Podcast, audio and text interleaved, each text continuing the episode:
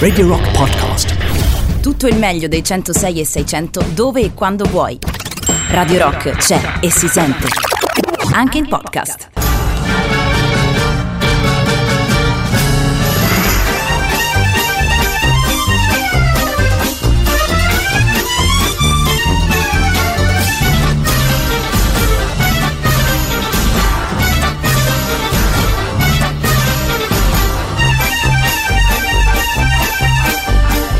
Eccoli qua, mezzanotte e 9 minuti, ormai già lunedì 15 di febbraio del 2021, questa è Borderline. Io sono Paolo Dicenzo, davanti a me Davide Calcabrina, buonanotte Davide. Buonasera mio caro, buonanotte a tutti quanti voi, buon San Valentino anche se appena appena con un po' di ritardo, ma la notte di San Valentino si sa, si allunga sempre un po'. Ah, no? beh, ci allunghiamo stanotte. Staremo insieme fino alle 3 del mattino con uno dei nostri quattro macro argomenti. Aspetta che ne pesco uno. Pesca, Aspe- pesca, dai, aspetta vediamo che- se è giusto, dai, vediamo se è Aspetta, giusto. È uscito il sesso? No, no, Aspetta no, che è un pochino di attenzione, il sesso è stato Aspetta. la scorsa settimana. Aspetta che riproviamo. Prova a mescolare, prova Oh. a mescolare. Oh. Ah, perfetto, perfetto. È uscito la comunicazione via web. Buonanotte Eh. Alessandro Brunesti. No, no, No? no, no, ci sei andato vicino neanche un po', però no, Zero? no, non è neanche Aspetta- questo. Adesso hai una sorta di riprovo. 50 e 50, ne Adesso sono ho rimasti 50 e due, 50. eh, vediamo, vediamo. Aspetta che riprovo un attimo. Quanti sono questi bigliettini? Sono tantissimi. Erano quattro, due lei estratti, ne Eh, sono sembrano rimasti sempre due, uno è quello tanti. giusto. Sembrava che sono quattro, sembrano pochi. In realtà In sembrano realtà no. sempre tanti. Aspetta che pesco. Oh, meno male, meno male. Buonanotte Stefano Cavaliere, buonanotte Roberta Allegrini. Si Niente. parla con voi di Niente, occulto. Niente, niente, hai più sfortuna No, adesso che ieri sera col gratta e vinci dove abbiamo vinto quanto avevamo puntato. Tre Esatto, euro. 3 euro, 3 Tre eurozzi, tre euro. tre. Quindi è rimasto E quindi è rimasto il crime. Oh. Buonanotte Liliana Montereale, riproviamoci. Ci sei Lili? Ciao, buonanotte, eccomi, ciao No, a tutti, fatta- ciao agli ascoltatori. L'abbiamo fatta lunga Ciao, lunga. Liliana. eh. Ti manda baci Mauro Bazzucchi. tanti se ti può interessare. tanti bacini. Era raccapricciante la canzone di Modugno. Raccapri- ti riporto quello che dice la Montereale. Eh. Lo so Era sempre- raccapricciante la canzone di Modugno nella versione in cui era passata. Sì, annuisce. Mauro Bazzucchi annuisce. annuisce. L'ultimo messaggio che è arrivato a Bazzucchi è meraviglioso. Di Gabri- credo sia Gabriele, cercato di riconoscerlo Sì, dal- sì, dal- sì, dal- Gabriele, dall'avatar. Tu sei un genio del male. È vero, Quanto vero. a ricevere un messaggio del genere, Bazzucchi. Quanto mi fai rosicare. Sai che sembri Kenny di South Park? Qualcuno ha ammazzato, Hanno ha ammazzato ammazzato Kenny. Kenny. Ma torniamo a noi. Questa notte è nottata di crime. Cosa hai preparato? Ciao Mauro. Ciao Mauro. Cosa hai preparato per noi, Lili? Beh, allora la serata di San Valentino mi sembra il minimo Eh, celebrarla dai. con l'amore, no? Ci siamo scannati in fase, in fase di briefing, ci siamo scannati come, come i maiali, veramente. Però alla fine abbiamo tirato fuori qualcosa di buono, credo. Vabbè, poteva andare peggio però, dai. Poteva andare Decisamente, di molto decisamente. peggio. È stata la classica situazione dove tutti si parla, tutti si fa una gran confusione. e Alla Esatto. fine la, la- la- la scelta buona era la prima che era Alla stata fine esatto, era una cazzata. Sostanza- Cioè, era bastava- veramente una cazzata. Invece di Sì. spiegarla con chilometri e chilometri di parole, Di parole. con chili e chili di parole, bastava dire semplicemente facciamo le coppie eh, che si sono tanto amate ma sono state unite dal crimine. Più o Esatto, meno l'ho centrata, più o meno? Sì, sì, sì, sì, la centrata, cioè quando l'amore diventa criminale, no? Perché alcune coppie uccidono e quindi in preda a un delirio, diciamo così, amoroso, passionale, arrivano a compiere gesti Non è che sia una- davvero, un davvero argomento particolarmente privo di storia Romantico. da raccontare, o romantico non lo è affatto, però facciamo finta che ormai sia il In qualche, 15. mo- in qualche modo lo è, parliamo, pa- parliamo sempre di persone. Se sei Olindo e Rosa, sì. Eh, esatto, parliamo sempre di personalità che già di per sé di loro eh, presentano delle, delle sociopatie e poi unite c'è il crack, c'è il boom e ci sono fatti di cronaca che vanno a segnare morti, sangue e quant'altro. Esattamente, esattamente. Poi più tardi entreremo bene nel vivo, nel vivo della questione, insomma. Assolutamente sì, intanto mi dai l'occasione per salutare la prima che ci scrive questa sera è Silvia, buonanotte belli, ciao Silvietta, buonanotte anche a te, Ce l'ha con. Bazzucchi e con Liliana, ovviamente. Immagino di sì, immagino Molto, di sì, come al solito, come al solito. Senti Lili, facciamo una cosa, noi dobbiamo salutare un amico, un amico che non c'è più, un ragazzo, una persona meravigliosa, Enrico Greppi della, della banda Esattamente. che oggi è venuto Sì. a mancare, per me è stato, io ti Sì. dico, oggi mi sono svegliato con questa notizia, è stata una giornata non di merda ma di più. Io ricordo quando dopo dopo un concerto, insomma, i ragazzi della banda vennero, noi andammo a sentirli, poi venimmo qua in radio a trasmettere, loro ci raggiunsero in radio e rimasero tutta la notte, dovevamo stare tipo un'oretta, siamo dice vabbè dai passo un attimo, sto un'oretta e poi dopo me ne vado. Alle 6 del mattino siamo andati tutti quanti a fare colazione, quando si poteva, ti ricordi quando si poteva fare colazione la mattina Lili?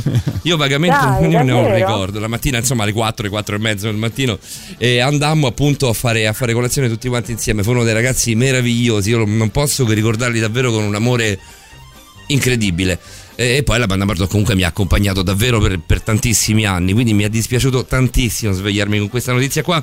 Eh, io metterei Ubriaco Cantamore, che era molto dolce e molto bella. Sì, Eh, sì, se, se avete altre scelte per una, per una mezz'ora, per la nostra prima mezz'ora, io direi di arrivare fino, alla- eh, fino al super classico con, con la banda Bardot se non vi dispiace. Mi sembra un'ottima scelta. Così, Guarda, giusto io per ricordare adoro- Enrique. Se posso, adoro Succederà. uno Anche io, bellissima succederà, è vero. Bellissimo. È vero, è vero, E molto allora bello. facciamo Eh, questa doppietta novità. Facciamo questa bella doppietta. Cominciamo con Ubriaco Cantamore che ce l'abbiamo davanti e poi mettiamo Succederà che è bellissima. Tra parentesi veicola anche un messaggio decisamente positivo. Ci sentiamo tra poco Lili e cominciamo. Ok. A tra poco, Ciao. a tra poco.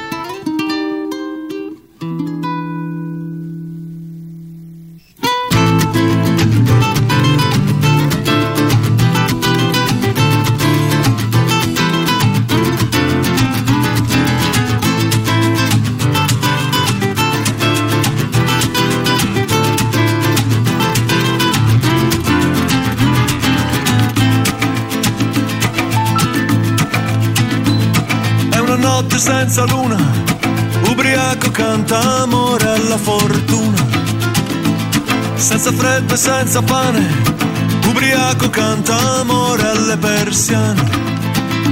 Seduto sull'asfalto che fuma, sembra un tempo da medioevo. Qualcuno dice che è un pazzo, un altro dice non è nessuno, è per la gente nervosa. In attesa del lieto fine, chi mangia solo terra ed acqua è un errore da digerire.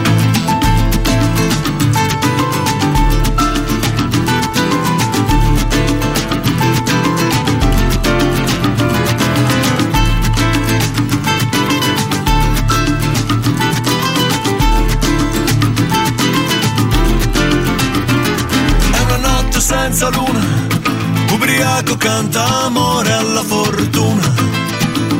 Senza freddo e senza pane, ubriaco canta amore alle persiane. E lui sa di aver ragione, sa di essere felice. E sulla sua pelle nera scrive un nome di vernice alla gente distratta in attesa del lieto fine. Lui risponde con il vento, io il più contento. Senza luna, ubriaco canta amore alla fortuna. Senza freddo senza pane, ubriaco canta amore alle persiane.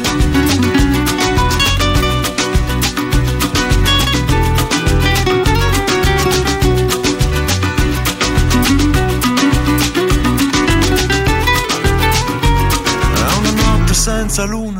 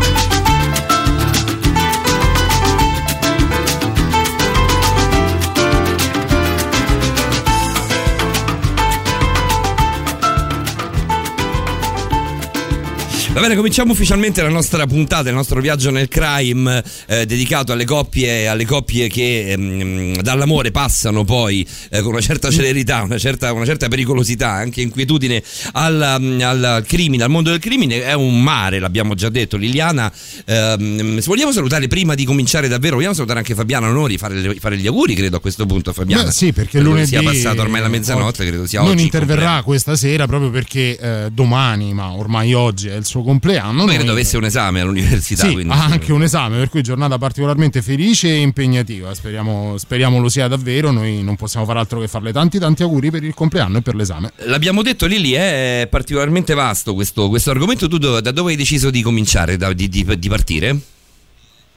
Allora, guarda, intanto vorrei spiegare un attimo brevemente che cos'è questa che viene definita la follia de in francese, no? Perché è stata sì ehm, diciamo così, individuata per la prima volta da due studiosi francesi. Pensate che siamo verso la fine dell'Ottocento, quindi insomma è, è già abbastanza esattamente nel 1860 quando Baillarger descrisse appunto per la prima volta questa sindrome e la definì la follia comuniché, perché ci sono poi diversi tipi di questa follia perché una, può essere una follia comunicata, una follia contagiosa, infettiva, no? una, un trasferimento praticamente di, una, di un delirio vero e proprio da una persona più dominante verso l'altra. Quello però che è il presupposto essenziale affinché questo avvenga è che ci sia un legame, una vera e propria coppia,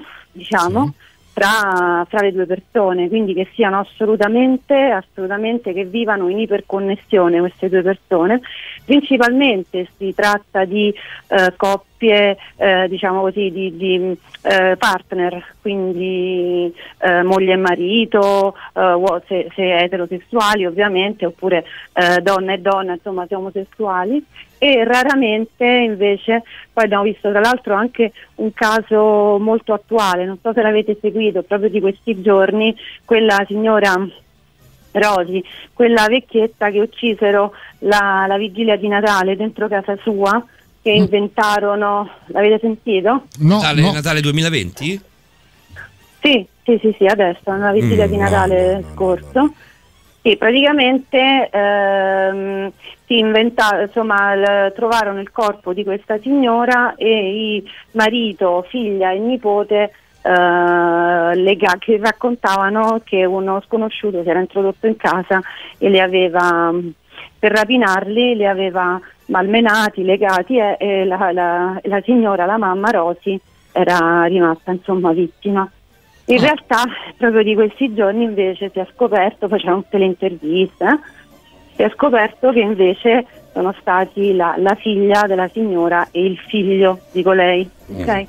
Quindi, sì, parliamo di Rosina Carzetti, sono andato nel frattempo a risalire un attimo ad alcuni dati eh, per, per cercare di capire meglio eh, di chi stiamo parlando e per dare un riferimento a chi ci sta ascoltando, la donna aveva 78 anni e viveva in una graziona, graziosa fi- villetta di tre piani con il marito, la figlia e il nipote, in una convivenza considerata penosa dagli inquirenti a che ora è morta. Vabbè, questo è un articolo che eh, è oh, pro- probabilmente un pochino prima di quelli che sono gli aggiornamenti che, che, ci stai dando ora tu, quindi ci sono tutte le domande ovviamente degli inquirenti per cercare di risalire al momento. Da quello che abbiamo, che abbiamo capito, anche grazie alle tue parole, in realtà è stata un, una collaborazione tra familiari, marito, figlia e nipote. Sì, inizialmente era indagato pure il marito, adesso non è ben chiaro se le accuse siano cadute, il marito uh, della, della, vittima ovviamente, che era insomma un uomo eh, molto, molto, docile, molto timido, molto, anche abbastanza sottomesso, diceva che la moglie lo picchiava, insomma, quando poi in realtà la moglie aveva fatto diverse denunce ai centri antiviolenza perché diceva di essere malmenata, ma tutto questo per dire che solitamente le coppie che uccidono sono appunto partner uh-huh. e in alcuni casi molto molto rari, estremamente rari invece sono um, familiari, sorelle, fratelli oppure sì, oppure madre e figlio. Addirittura la follia a due può arrivare ad essere a tre, a quattro, ci sono stati casi in cui è arrivata persino a 12. Cioè, cioè sono stati coinvolti tutti 12 membri della, della famiglia. Ah, E quindi questo comunque è- c'era un legame di sangue tra, tra- tra i carnefici, Sì, sì, diciamo. sì. In quel caso furono eh, la- lo- l'omicidio, eh, l'assassinato, diciamo, il morto era comunque un membro della famiglia o era rivolta eh, la loro violenza verso l'esterno del nucleo familiare? Ma difficilmente, difficilmente sono membri della famiglia. Eh, quando poi entriamo nel vivo della spiegazione capiremo anche perché. Perché in realtà ehm, è un delirio che viene propagato. Quindi il presupposto fondamentale è che innanzitutto che ci sia la coppia, ovviamente, Eh, certo. e che il soggetto, diciamo così, dominante, dominatore, perché eh, uso questo termine proprio perché è ehm, una vera e propria dominanza quasi a livello, eh, diciamo così, antropologico, Per, per a capirci, per capirci animale, no? per capirci eh, la, la- la Erika di Erika e Omar Sì, o Rosa di Olindo. o Sì. Rosa di Olindo e Rosa, insomma, io, noi citiamo le, le- ovviamente siamo co- così con, la- con le basi della Sì, cronaca. sì, sì, Citiamo certo, quelle che sono certo, state un po' più certo. famose. Lili, facciamo così, mm, ehm, arrivano dei messaggi già al 3899 106 e 600. Noi chiediamo ai nostri ascoltatori quale storia di queste le abbia un po' più appassionati. Noi non siamo così legati a quelli che sono poi i fatti di cronaca, no? Questi, questi, quali- questi fatti di cronaca nera li tralasciamo sempre un po'. In Ci realtà- arriva già ad esempio una considerazione, però ci torno dopo, eh, solo per dirtelo Sì. che eh, però creerebbe già una differenziazione importante secondo me e la- la- il tuo parere da criminologa e psicologa sarà importante, quindi subito dopo Facciamo così, mettiamo il pezzo che hai chiesto tu, succederà della banda Bardot eh, e poi torniamo da te. Vai. Sì.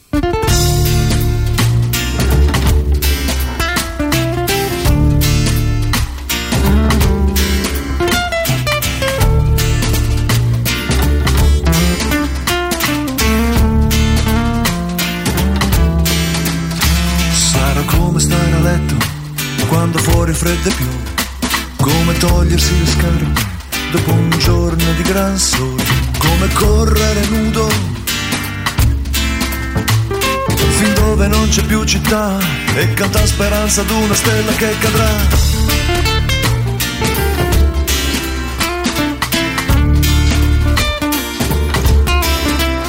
Sarà come dare il voto a un uomo o un ideale senza più dolore, come rapinare banche dicendo solo per favore. Succederà solo se facciamo uscire dalla nostra vita fascia avidità. Sarà come mettere dei fiori nelle teste rasate. Sarà come incontrare un uomo, un elfo delle fate. Succederà solo se facciamo entrare le prime voci del mattino che ora può arrivare.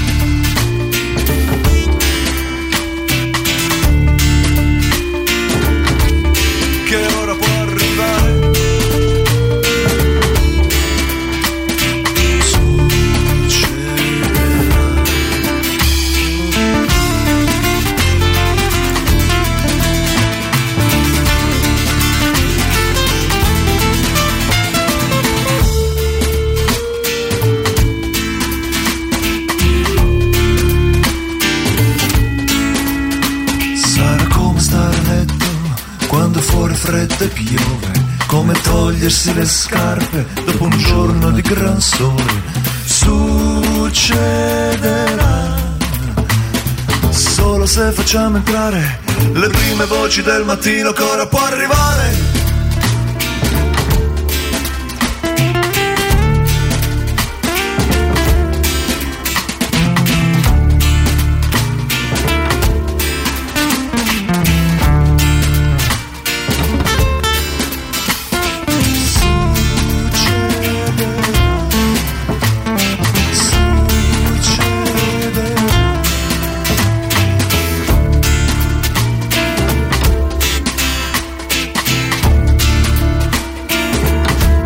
Brava, Liliana, ottima scelta quella di succederà della banda Bardot per salutare il nostro amico Enrico Enriche eh, Greppi.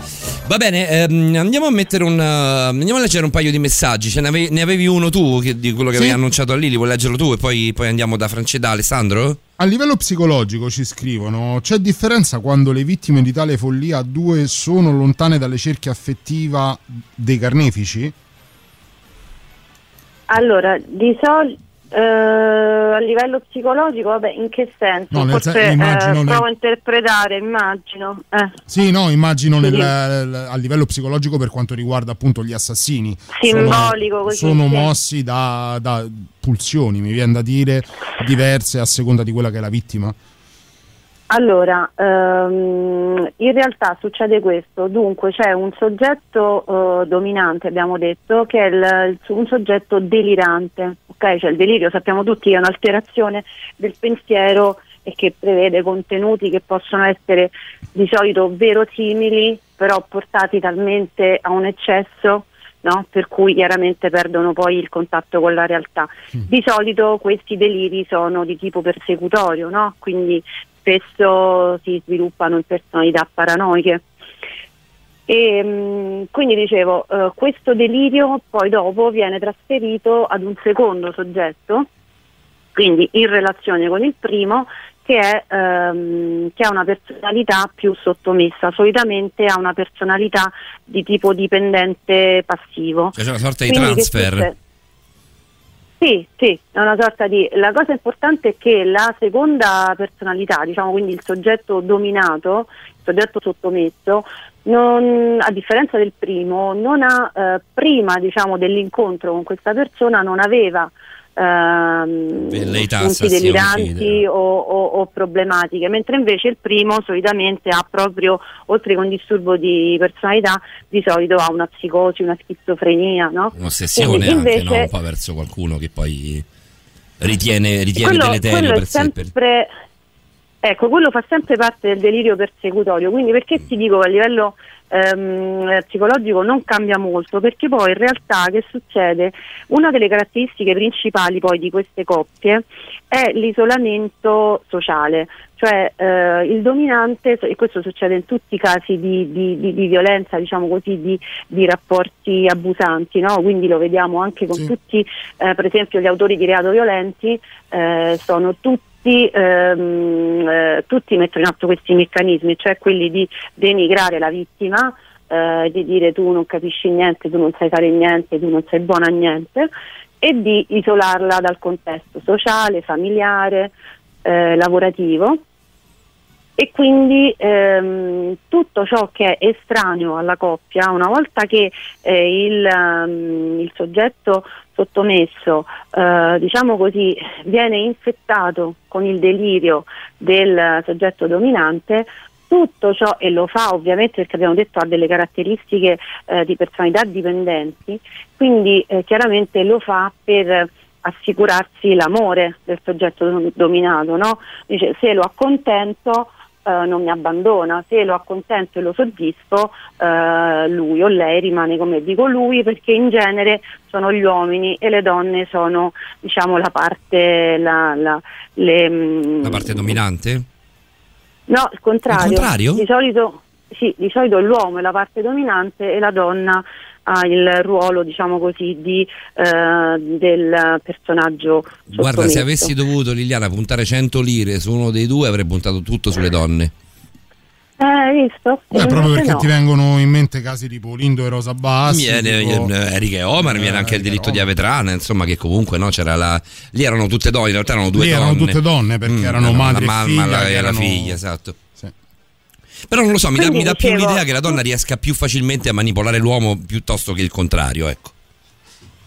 Eh, ma infatti stiamo parlando comunque di eh, psicopatologie, no? Quindi parliamo di, eh, cioè non è vero che la donna, adesso sfatiamo questo mito, eh, perché magari la donna potesse manipolare di più l'uomo, saremmo tutte, cioè non saremmo ovviamente le più denigrate del pianeta, le meno pagate, le meno, quelle Beh, che hanno meno possibilità di accedere. Io diciamo no? mi, mi- mi- mi- rimanevo nella, nella cerchia, nella stretta cerchia di quello di, di cui, dei discorsi di cui stiamo affrontando, di di stiamo parlando atteggiamento stasera. criminale, certo. L'atteggiamento criminale, esatto. Eh, su tutto il resto, Beh, purtroppo, magari fosse così, sono, sono con te tutta la vita. Quindi assolutamente. Perché in, alcuni, no? perché in alcuni casi si va oltre? Mi spiego. Eh, abbiamo detto che spesso e volentieri l'obiettivo è ben mirato, è spesso dentro la cerchia dei familiari, comunque degli affetti, eh, viene incanalato l'odio per mille motivi e tutto quanto. Però ci sono anche dei casi nella storia, neanche troppo recente, ma anche recente, dove si è andati oltre a- a- all'omicidio iniziale, è quasi come se, se- se ci si è preso gusto e la coppia ha perpetrato altri crimini, ci sono proprio dei serial killer coppie. Coppie che diventano poi esatto dopo sì. il primo. Dopo il primo diventano poi serial killer. Eh, Lili, ti posso chiedere di risponderci dopo la novità? Sì, Vai. sì, sì, vai. Brand new music. La musica nuova a Radio Rock.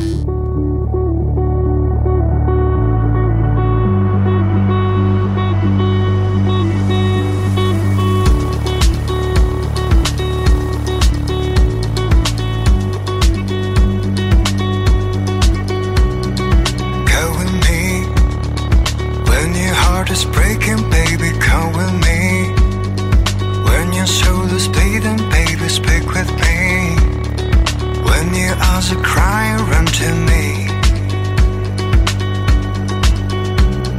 chasing me. Take me where the wind is blowing by the sea.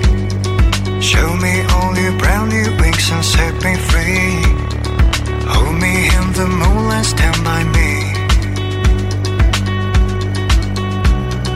Have no fear close your eyes. Let's release our spirits high. Fall asleep, so then our bodies turn blue. I'll be with you.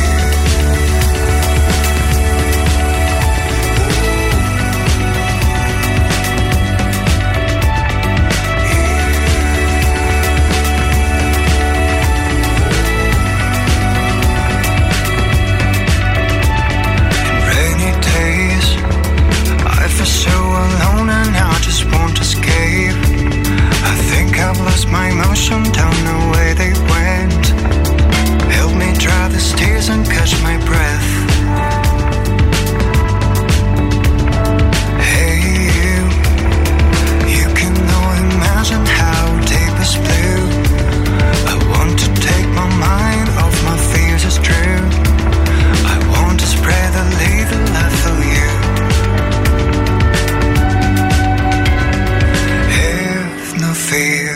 Close your eyes.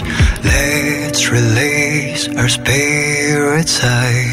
Fall asleep, so then our bodies turn blue. I'll be with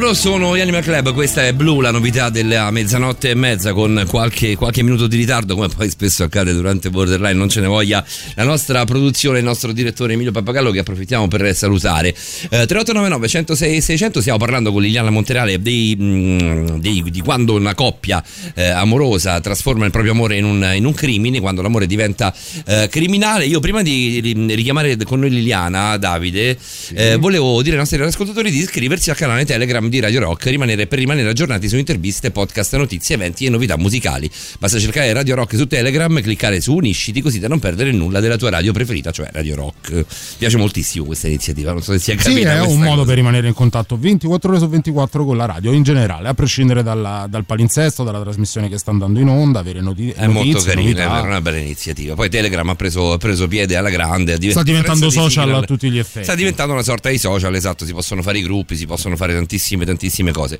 Um, 3899 106 600. A proposito di questo discorso, eh, segnalateci i casi che vi hanno di più appassionato, oppure semplicemente rimanete all'ascolto di Liliana Montereale, perché quando c'è Liliana le storie raccontate sono sempre abbastanza dure e molto, molto eh, difficili da digerire per quanto riguarda il sottoscritto. Eh, però sono, sono belle davvero da ascoltare. Sei, ci sei Lili? Sì, sì, ci sono, ci Ti sono. porto i saluti di eh, Alessandro che ci suonava la chitarra un pezzo di Succederà e ti porto i saluti anche di Lorenzo. Così come molto ciao dura. Alessandro e ciao Lorenzo. Così come Come? mo- molto, du- molto dura, emblematica, paradigmatica, se vogliamo, di quello che stiamo dicendo fino a questo, a questo momento, è la storia dei famosi Barbie e Ken, no? Eh, Paul Bernardo e Carla Omolka. Eh, eh, coppia di serial killer canadese uniti Mai no? sentiti. questi. Sì, sì, eh, re- responsabili sostanzialmente di tre omicidi, non, non una serie di omicidi a catena, però di moltissimi Beh, beh, però sempre serial killer sei se Sì, sì, beh, no, assolutamente. in- Sì, nella sembra linea, poco. nell'argomento di- certo abbiamo parlato di, di Dead Bundy che Sì. ne, ha, ne ha- fatti almeno 100, un 130. Quanti erano Lilli che non ricordo più? 130? Ma secondo me non se li ricorda neanche lui. Probabilmente non li ricorda neanche lui. Che è più grave, perché finché non se li ricorda Paolo Sì. Dicenzo va anche bene, ma se non si ricorda neanche Dead Bundy è più grave. Vabbè, ma il discorso di serial killer è sempre quello, cioè o si fanno fermare e c'è sempre una componente eh, eh, più o meno inconscia no, di desiderio di essere fermati e quindi di lasciare anche tracce, di sfidare la polizia, insomma gli, gli- gli investigatori. Eh? Eh, la sfida è l'elemento che Oppure- ritroviamo spesso nei tuoi racconti, Eh, no? la sì. sfida nei, nei confronti della polizia, delle forze dell'ordine o della giustizia stessa. Eh, c'è, c'è, c'è questo anche bisogno inconscio appunto vi dicevo di farsi fermare in qualche modo, no? che comunque porta anche una sofferenza. E, e poi il discorso serial killer, quindi o si fanno fermare loro oppure vengono proprio fermati. quindi, Anche perché- Eh, no, per quello poi alla fine sono, sono limitati, no? Quindi infatti inizialmente l'FBI pensa parlava di tre omicidi, cioè per definirsi serial killer bisognava aver compiuto Tre omicidi. omicidi almeno. Invece poi sono scesi a due proprio perché eh, appunto poi si fanno, li, li- li- li- fermano oppure muoiono magari di inseguimenti sparatori oppure muoiono durante, mentre compiono delitti stessi. No? Tu che sei Quindi- un'appassionata di legge ehm, e sei una studiosa Anche ovviamente, no. sei una studiosa ovviamente di legge, beh, di- per quanto riguarda la giurisprudenza di queste cose la devi sapere per forza perché lo fai, lo fai per lavoro. Eh, in America c'è una, un aggravante per chi è un serial killer, perché per chi poi rientra nella denominazione di serial killer, quindi prendiamo sopra i tre. eh, eh, Ma l'aggravante c'è anche in Italia in realtà, Ah. cioè la- l'essere, come no, assolutamente, l'essere criminale abituale, a parte No, l'efferatezza che è un aggravante, sì, l'essere criminale a- a- abituale, recidivo quindi, e eh, la, mh, l'efferatezza poi del delitto, quindi diciamo così, cattiveria. l'aggravante comunemente detta della crudeltà, Mm, mm, mm. e quelle sono, e quelle sono tutte aggravanti, no? Cioè, ehm, è punito di meno un reato, qualunque esso sia, che è occasionale, piuttosto che ehm, invece uno che ha compiuto, che è reiterato più volte. Ma te- teniamo presente che la maggior parte degli omicidi, per fortuna, sono ehm, occasionali, no? Cioè sono, diciamo così, singoli. No? I serial killer sono molto rari, Molto rari, sì. eh, soprattutto in Italia, ancora più rare sono le coppie. Di, le coppie assassine, ancora più rare poi le coppie eh, di assassini certo. seriali. Certo. E, mh, perché questo? Perché eh, c'è una questione fondamentale, perché quello che porta all'omicidio, quello che porta alla violenza in generale è la relazione. Cioè, eh, voi avete eh, visto no, tutti i recenti fatti di cronaca anche di femminicidio, no? Ci sono questi uomini che ammazzano le donne, le compagne, ex mogli, eh, ex fidanzate, ma quante altre donne hanno avuto? Quante altre compagne hanno avuto? Perché hanno ucciso solo questa? No? hanno ucciso solamente lei, perché è proprio la relazione che parla, no? Qualcuno dice perché... Cioè, stai dicendo eh, perché c'è stata solamente lei o poco più? No, perché di tutte le relazioni che Mario Rossi ha avuto, Sì. no? finite bene, male, finite, uccide soltanto l'ultima. Perché? Eh sì. Eh, Perché non ha ucciso pure le altre donne, non ha fatto stalking con le altre fidanzate o da ragazzino non faceva eh, gli appostamenti? Perché? Perché non l'ha Perché fatto solo prima? cioè, quella soltanto persona? quella. Perché non l'ha mai fatto prima? Perché ha ucciso solo quella persona? La- la causa-. Mm. La causa scatenante può essere anche al di fuori eh, dalla, dalla relazione in questione. eh. Cioè può verificarsi qualcosa nella vita dell'assassino che in qualche modo poi fa sfogare la sua rabbia sulla partner del momento. Ma guarda, gli eventi stressanti, i cosiddetti life eh, event, hanno sempre un peso nella vita di ognuno di noi, no? Quindi ognuno di noi in condizioni di particolare stress chiaramente eh, eh, agisce e reagisce in modi che sono alterati rispetto a una condizione normale, ok? Però ehm, difficilmente poi si arriva a un atto del genere, quindi evidentemente, poi ve lo dico sempre, i fattori non sono mai univoci, cioè sono sempre biopsicosociali, cioè non c'è mai un solo fattore che scatena sì. qualunque tipo di azione umana, no?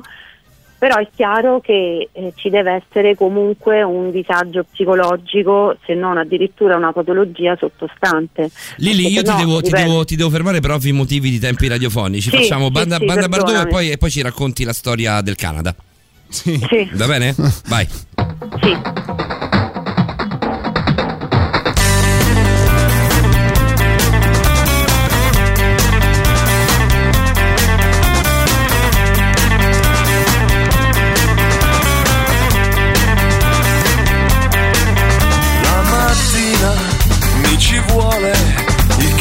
Cardiologo, il veterinario o una plastica facciale.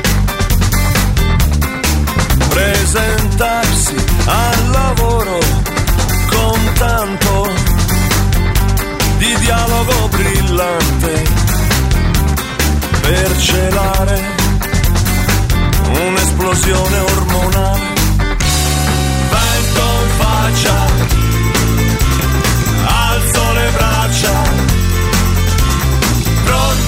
ricevere il sole, pronto a ricevere il sole, anima in pace, quando tutto tace, è la libertà che mi vuole, è la libertà che mi vuole, dimenticato il sonno, il riposo e sono ridotto a schiavo indecoroso in un gioco di occhi, di forze, di coraggio, il gioco d'amore del mese di maggio.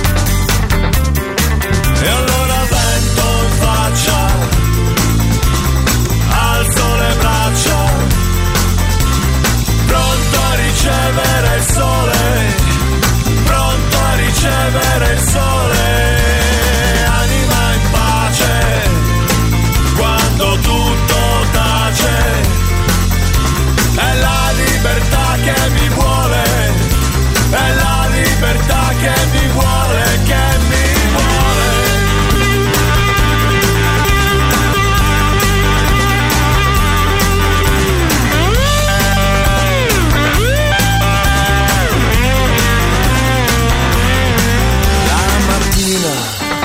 ci vuole una foto incollata sul viso per salvare l'apparenza che non inganna. Sono stato evidente da cambiare programma.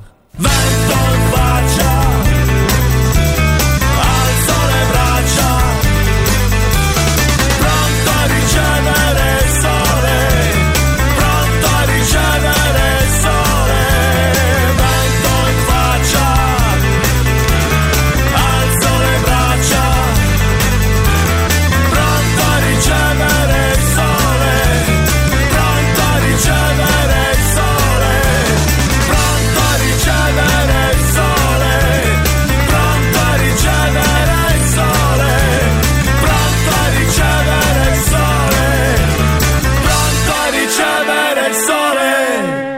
47 minuti dopo la mezzanotte in questo ormai lunedì 15 febbraio del 2021, questo è il nostro saluto per eh, Enrico Greppi, metteremo ancora un pezzo prima dell'una, ma intanto c'è il tassativo, il super classico della mezzanotte e 45 ci sono i Clash.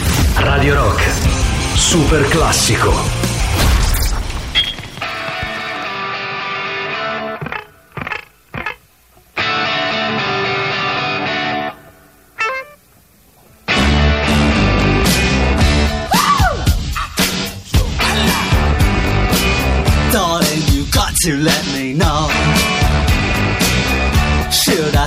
should I go? If you say that you are mine, I'll be here till the end of time. So you got to let me know. Should I stay or should I go? It's always tease, tease, tease. You're happy when I'm on my knees.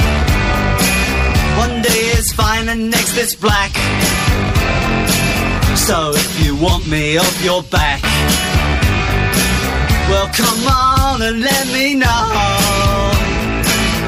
Should I stay or should I go? Should I stay or should I go now? Should I stay or should I go now? If I go, there will be trouble.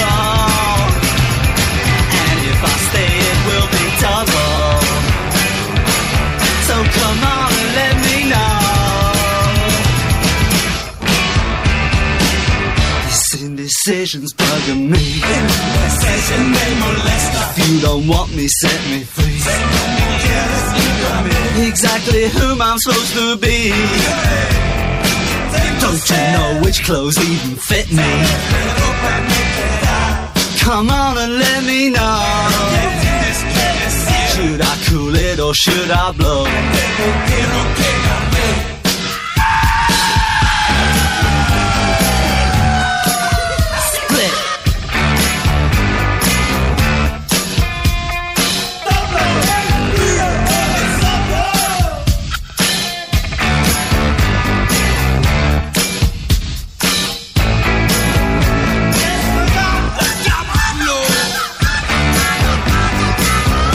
Should I stay or should I go now?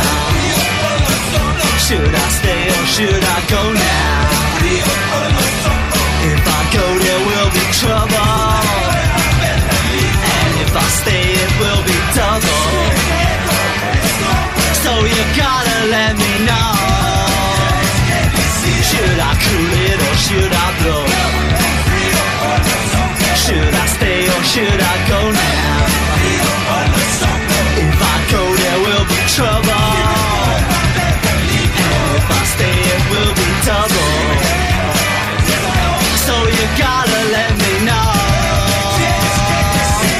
Should I stay or should I go? Va bene, mezzanotte e 51 con noi ancora Liliana Monterale, ci sei Lili? Sì che ci sei. Sì, sì, sì, sì, sì. Ti abbiamo messo in stand by, ma soltanto per, per qualche minuto ci devi portare in Canada e raccontarci questa storia che io sinceramente non conosco. Non so, Davide, credo che Davide abbia, abbia un po' spippolato, abbia un po' barato sì. su Sì, internet. sì, sì, sì, ho barato, barato, barato. Mm. Però ce la facciamo raccontare da Liliana. Allora, eh, loro in realtà sono stati molto famosi negli anni 80, perché parliamo appunto di quella decade lì. Dunque, eh, una coppia che se vedete le foto eh, sono stati soprannominati Barbie e Ken proprio perché eh, sono biondissimi, bellissimi, e affascinanti e hanno Ci la... ripeti, ci ripeti i nomi, Lili? Paul Bernardo e Carla Omolka. Loro si incontrano quando Carla, pensate, aveva appena 17 anni e quasi subito il rapporto si caratterizza per una chiara impronta sessuale. Infatti pensate che la donna di solito fingeva di essere la vittima di uno stupratore mentre Paul la manettava e la violentava. Quindi un rapporto che inizia subito insomma, in modo sessualmente violento. Così come violenta e insoddisfacente era anche la vita di entrambi, perché il padre di Carla era eh, un alcolista e tradiva continuamente la moglie, quindi la ragazza cercava il principe azzurro e non vedeva l'ora di scappare. E lui, Paul, eh, invece era un, un perverso, aveva quelle che diciamo sempre, di cui parliamo sempre, le parafilie, no? quindi le sue perversioni sessuali, il suo dominio di potere, pensate che eh, lui considerava le donne come soltanto oggetti sessuali da sottomettere, la sua fantasia era quella di avere una fattoria piena di vergini pronte a tutto per soddisfarlo, un po' tipo il paradiso, Il del- paradiso dell'Islam, sì. Dai. degli islamici, sì. E, mm, Contrabbandiere di sigarette lui. Mi permetti vita. un attimo un, un inciso? Devo fare il mio lavoro da questa parte del microfono, Liliana, perché giustamente c'è chi si collega adesso, ci scrivono buonasera all'ospite, eh, ce lo scrive Certo. Lorenzo, Marco ci scrive ragazzi di cosa parliamo? Mi sono collegato ora. Siamo in collegamento con Liliana Montereale, criminologa, psicologa che collabora, che collabora con il Ministero di Giustizia. Con lei parliamo a borderline di crimine, nello specifico essendo la notte comunque di San Valentino, stiamo parlando di quelle coppie eh, la cui unione ha portato poi ad atti criminali veri e propri, ad omicidi, ad assassini. In questo blocco stiamo parlando dei Barbie e Ken canadesi. Quindi dicevamo che Paul aveva la fantasia, era un sadico, no? Se- sessualmente sadico, e aveva la fantasia di, appunto, di avere questa fattoria piena di vergini pronte a tutto per, eh, per soddisfarlo.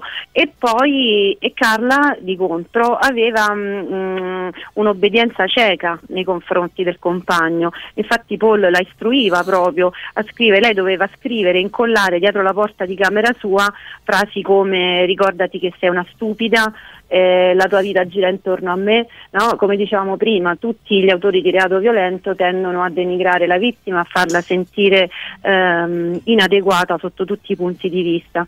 Quindi ehm, lei si era talmente ormai ehm, aveva Legata. talmente eh, sì, sottomessa alla Più aumentava Paul. l'atteggiamento vessatorio, più lei si legava al, al partner praticamente. Esattamente, esattamente. Fino a che lei si isola completamente socialmente, abbandona anche gli studi e quindi perché lei voleva soltanto una famiglia felice, quindi Paul la teneva anche in pugno con la promessa di avere ehm, questa famiglia, un giorno avremo una famiglia, un giorno ti sposerò, eccetera, eccetera. Matrimonio che poi effettivamente avviene. eh. E mm, ci sono anche dei video su YouTube. Sì, sì, molte- guarda, lo stavo vedendo proprio pure adesso, ci sono delle foto del loro matrimonio, sì. Sì, sì, sì, sì. Per lui lei avrebbe sopportato tutto, quindi eh, addirittura um, una cosa veramente macabra, il desiderio del suo Ken di prendere la verginità della sorellina quattordicenne di lei, Tammy. Perché eh, le diceva, glielo spiegava a Carla, glielo spiegava con eh, il fatto che lei non lo soddisfaceva sessualmente. Quindi diceva: eh, Se tu fossi stata brava, io non avrei avuto il bisogno di, eh, non avrei il bisogno di desiderare la verginità di tua sorella. no? Quindi, sempre proprio per indurre nella vittima questo stato di soggiogazione completa no? e di senso proprio di impotenza e di non esistenza. Quando è Quindi così, la, la- la figura più forte lo fa perché ha bisogno di esercitare il potere, quindi di avere un consenso eh, che in qualche modo giustifichi anche quelle che sono le sue perversioni, le sue azioni criminali, o lo fa per avere sempre a portata di mano un complice, sia sotto il punto di vista della coscienza che poi magari un domani di fronte alla giustizia? Ma in realtà entrambe le cose, perché però quella del complice è meno, è secondaria, perché proprio in realtà eh, eh, è proprio strumentale, cioè lui ha bisogno di un oggetto, perché questo è, di un oggetto sessuale che soddisfi le sue, le sue pulsioni. Quindi il primo omicidio, pensate, si consuma poi in modo accidentale ehm, perché proprio questo di Tammy, della sorellina quattordicenne di Carla, l'unico fine era di imbottirla di sedativi per poi permettere a Paul di abusarne. no? Il problema è che le diedero una dose eccessiva di, di- di farmaci e quindi la, la ragazzina morì anche se la sua morte è stata archiviata come morte accidentale Mm. E solo che questo incidente invece di fermarli eh, lo eccitò, eccitò Paul che invece incitò a chiedere sempre di più e Quindi la, pensate che la- la- fecero, Carla la fecero franca in- nel, nel primo caso, Sì. nel caso di Tammy. Sì. Mm. Sì. e la minacciava di, di- di denunciarla, no? talmente ormai l'aveva soggiogata che poi la, la minacciava, guarda, diceva guarda che io ti vado a denunciare alla polizia per la morte di tua sorella, quindi pensate. Ehm, Ci fermiamo un attimo, Lili. eh, Sì. Mettiamo l'ultimo pezzo per la banda Bardot per salutare Enrichi e Greppi e poi torniamo da te, va bene? ok. A tra poco.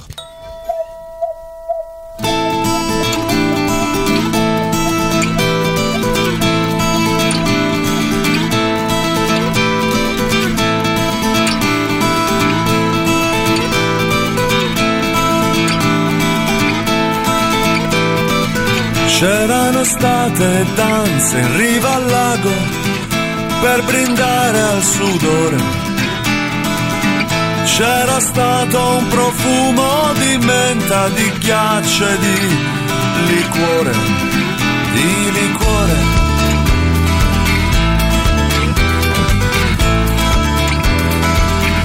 E poi Miriam delinquente non si serve da bere alla gente, alchimie di sorrisi dritti al cuore e alla mente.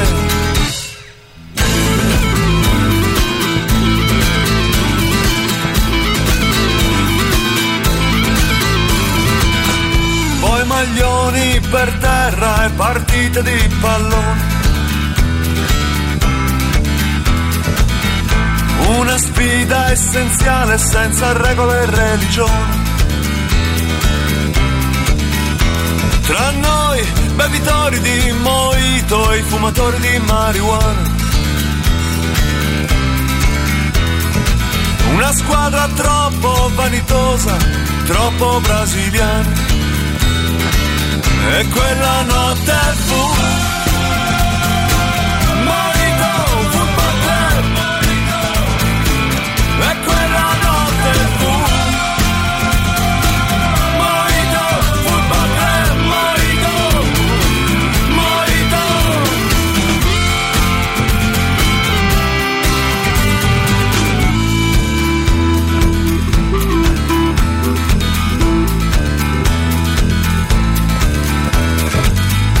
C'era stata una fine o una scusa per finire in abbraccio. Con le mani unite sotto una cascata di menta e di ghiaccio e Miriam delinquente. Non si serve da bere alla gente alchimie di sorrisi dritti al cuore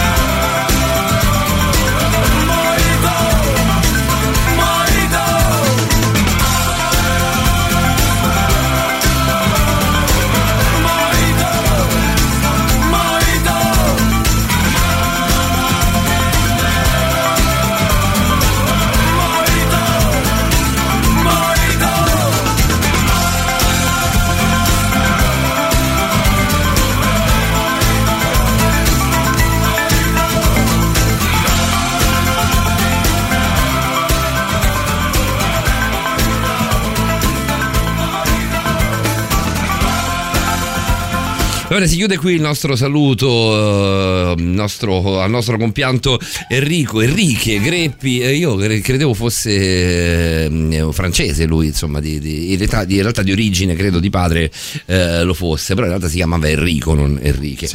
Va bene, abbiamo fatto tutta la, tutta la prima ora, tranne i tassativi, ovviamente, la novità e il super classico dedicati alla banda Bardot. Speriamo di avervi fatto cosa gradita. Noi siamo particolarmente colpiti da questo lutto ehm, che riguarda ormai la giornata di ieri, il giorno di San Valentino. Valentino, appunto, la morte di Enrique. Va bene, noi ci fermiamo per la novità del Luna e poi torniamo da Liliana. Brand new music. La musica nuova a Radio Rock.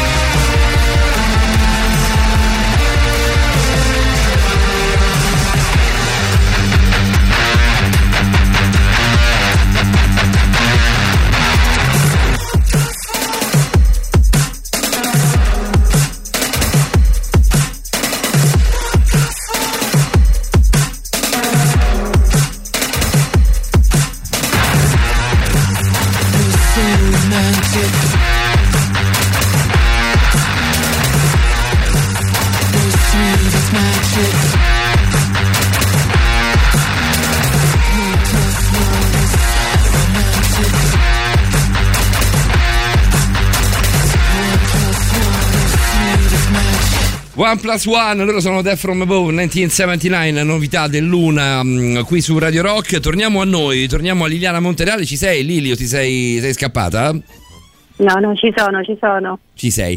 Va bene, ehm, non so se avevamo delle domande per, per Liliana, eh, in realtà avevamo Sì, lasciato c'era una anche dei considerazione che ci riportava, Silvia, sì, ci riportava nella, nella storia della- dei Barbie e Ken canadesi. È terribile sentire, scrive Silvia, quanto una mente possa essere manipolata ed influenzata, addirittura arrivare al punto di accettare il fatto che lui volesse abusare della verginità della sorellina. Non ho parole. E se andate a rileggere la cronaca del- de- de- dell'omicidio, perché poi di questo si tratta in questione, anche se così non è stato archiviato, e, eh, la cosa è stata fatta in, in- in presenza di lei, quindi lei non soltanto assisteva, ma poi ha anche avuto un amplesso con quello che sarebbe diventato poi il marito mentre la sorella stava morendo. Diciamo che con Liliana, con Liliana e Fabiana parlando di crime in questi quanti sono? Sei mesi di programmazione, primi sei mesi di programmazione abbiamo imparato a capire che non c'è mai fine alla- alle bassezze dell'animo umano, eh Lili?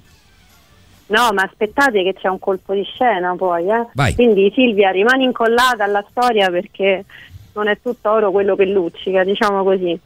Vai, vai. Allora dicevamo che ehm, quindi eravamo rimasti insomma che eh, la, la- uccidono, muore questa, questa ragazzina, sì. questa Tammy, no? Sì, e comunque non viene Quindi- addirittura fatta l'autopsia, la cosa viene archiviata così come una morte sì, sospetta, ma loro non vengono Eh, accusati. Esattamente, voi pensate che all'inizio del matrimonio, tanto per ehm, dirla con Silvia, con Silvia, scusatemi, all'inizio del matrimonio lui la costringeva a dormire sul pavimento, eh, quindi pensate lei ehm, era costretta a subire veramente le peggiori eh, umiliazioni. Comunque ehm, i coniugi Bernardo passeranno alla storia per tre omicidi. Però eh, in realtà eh, Paul Bernardo non era solo l'autore di quei tre macabri, macabri crimini e il suo nome in realtà ehm, diven- divenne famoso per una serie di stupri Stupri, e sì. dopo vari anni di indagini e vari depistamenti lo condannarono poi alle sbarre, cioè lui sostanzialmente era uno stupratore. E quindi un- un'accusa a cui si affiancò solo in un secondo momento la denuncia di Carla, perché poi ci arriva anche lei, spinta da alcuni parenti, ad accusare l'uomo per violenza fisica e l'omicidio delle tre ragazzine, perché loro che facevano? Loro ehm, adescavano le vergini Mhm. e eh, in cambio di promesse, insomma, di- le, le- le seducevano, le circuivano, eh, vergini, poi ovviamente tutte abbastanza adolescenti, e poi le- dopo averle stuprate le, le uccidevano. Quindi diciamo così che Carla a un certo punto, spinta da alcuni parenti, lo denuncia e, e allora gli inquirenti cominciano a indagare. Quindi Paul Bernardo viene arrestato il, nel 93 con l'accusa di aver, usci- di aver ucciso Leslie e Kristen e per altre, pensate, 53 aggressioni a partire dal 1983. Quindi lui in Porca 10 miseria. anni quelli che risultano sono tre omicidi e altre di 50 53 stupri. aggressioni. Mamma mia. Quindi alla fine la giustizia eh, sul caso Barbie e Ken si conclude con l'individuazione dell'unico colpevole in Paul, in Paul Bernardo che ovviamente è condannato all'ergastolo nel carcere di massima sicurezza di, di Kingston, mentre Carla ha scontato soltanto 12 anni da, ehm, diciamo così, stata definita una complice suo malgrado, no? una specie di vittima anche lei ed è oggi in libertà. E la storia sembrava finita così, no? Quindi la classica coppia, l'uomo sadico, la donna sottomessa, no? la personalità dipendente, passiva, eccetera, eccetera. A un certo punto che succede? Che ehm, Carla poi era proprio la testimone numero uno contro l'ex marito, perché appunto vittima lei stessa della sua coercizione, no? E quindi lei assecondava le fantasie di lui per timore di perderlo e quindi le diedero una pena attenuata perché le riconobbero chiaramente le attenuanti della, mh, della coercizione, no? dell'avere poca scelta, diciamo così. E quindi tuttavia però molti aspetti avevano, destavano molti dubbi.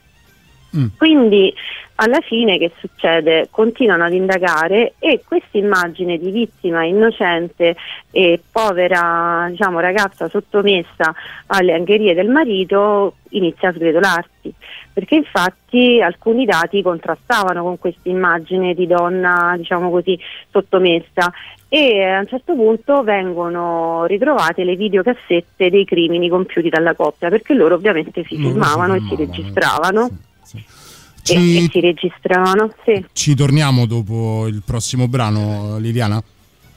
certo Guarda, io mi ritrovo qua nella regia automatica Billie Eilish. Che ci sta, poi questo pezzo ci sta Sì, Eh, bene. dai. Buria Friend ci sta Sì. più che bene. Quindi eccola qua, Billie, Sì. Billie Eilish qui su Radio Rock all'1.11. Tra poco poi torniamo con Liliana Montereale fino all'1.30. Billy.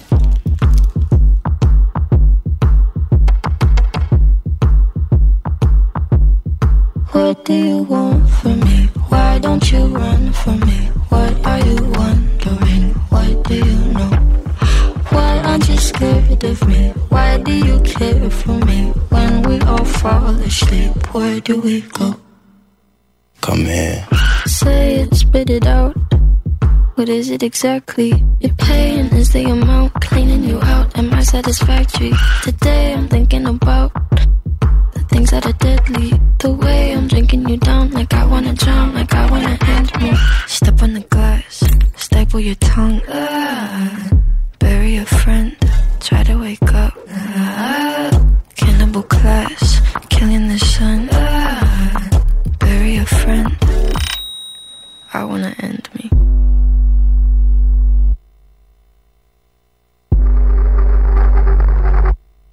I wanna end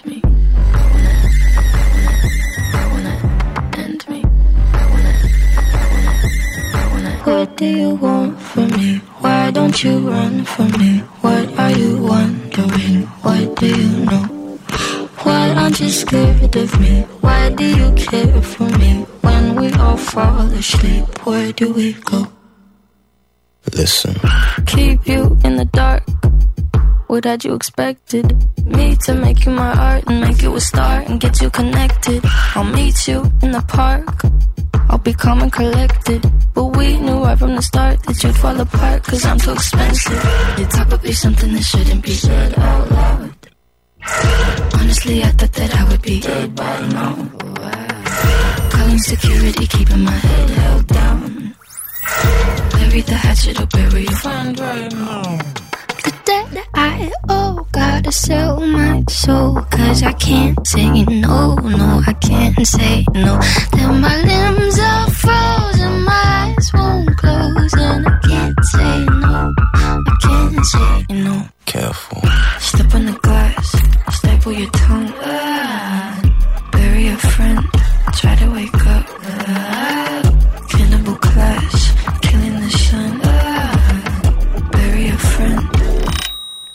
I wanna end me.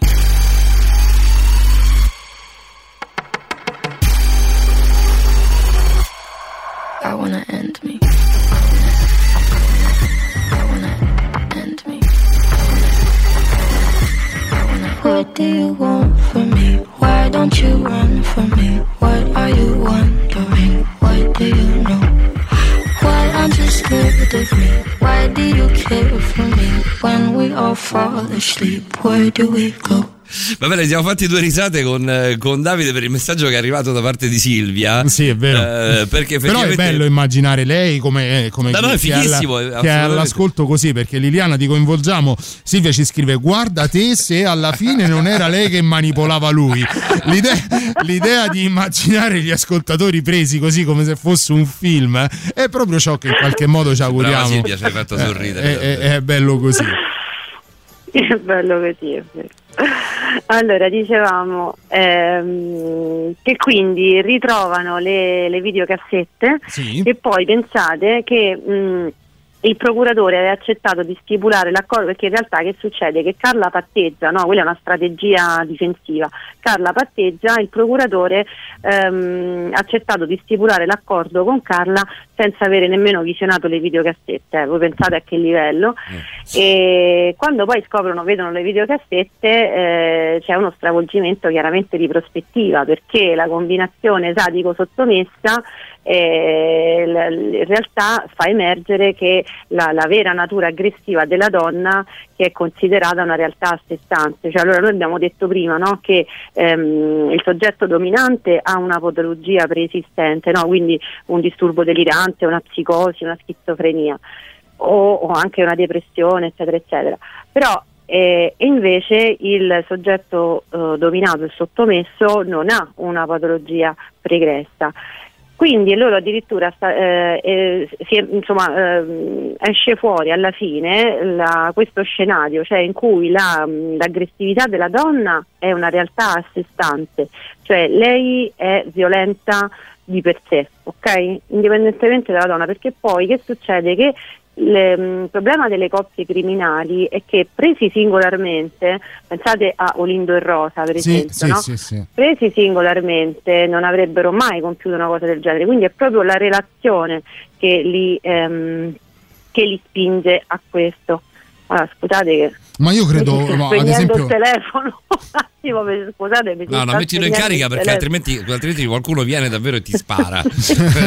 no, poi sul, sull'hype della storia, no, ma Esatto, mi- esatto, mi veniva, proprio me- per mentre tu metti in carica il telefono, mi veniva da pensare, eh, credo Paolo sia d'accordo, anche ad Erika e Omar, eh, boh, forse Omar per come ne è uscito. Difficilmente viene da pensare che senza l'influenza di Erika sarebbe No, fatto- no, no, non avrebbe mai fatto una cosa simile, In qualche insomma. modo complice di una, di una circostanza del genere. Beh, è quello che dicevamo in apertura, nel senso ci deve essere una, mentali- una mente che, che trascina poi l'altro. Sì, una curiosità che avevo e voglio, voglio chiedere a Liliana appena, appena può.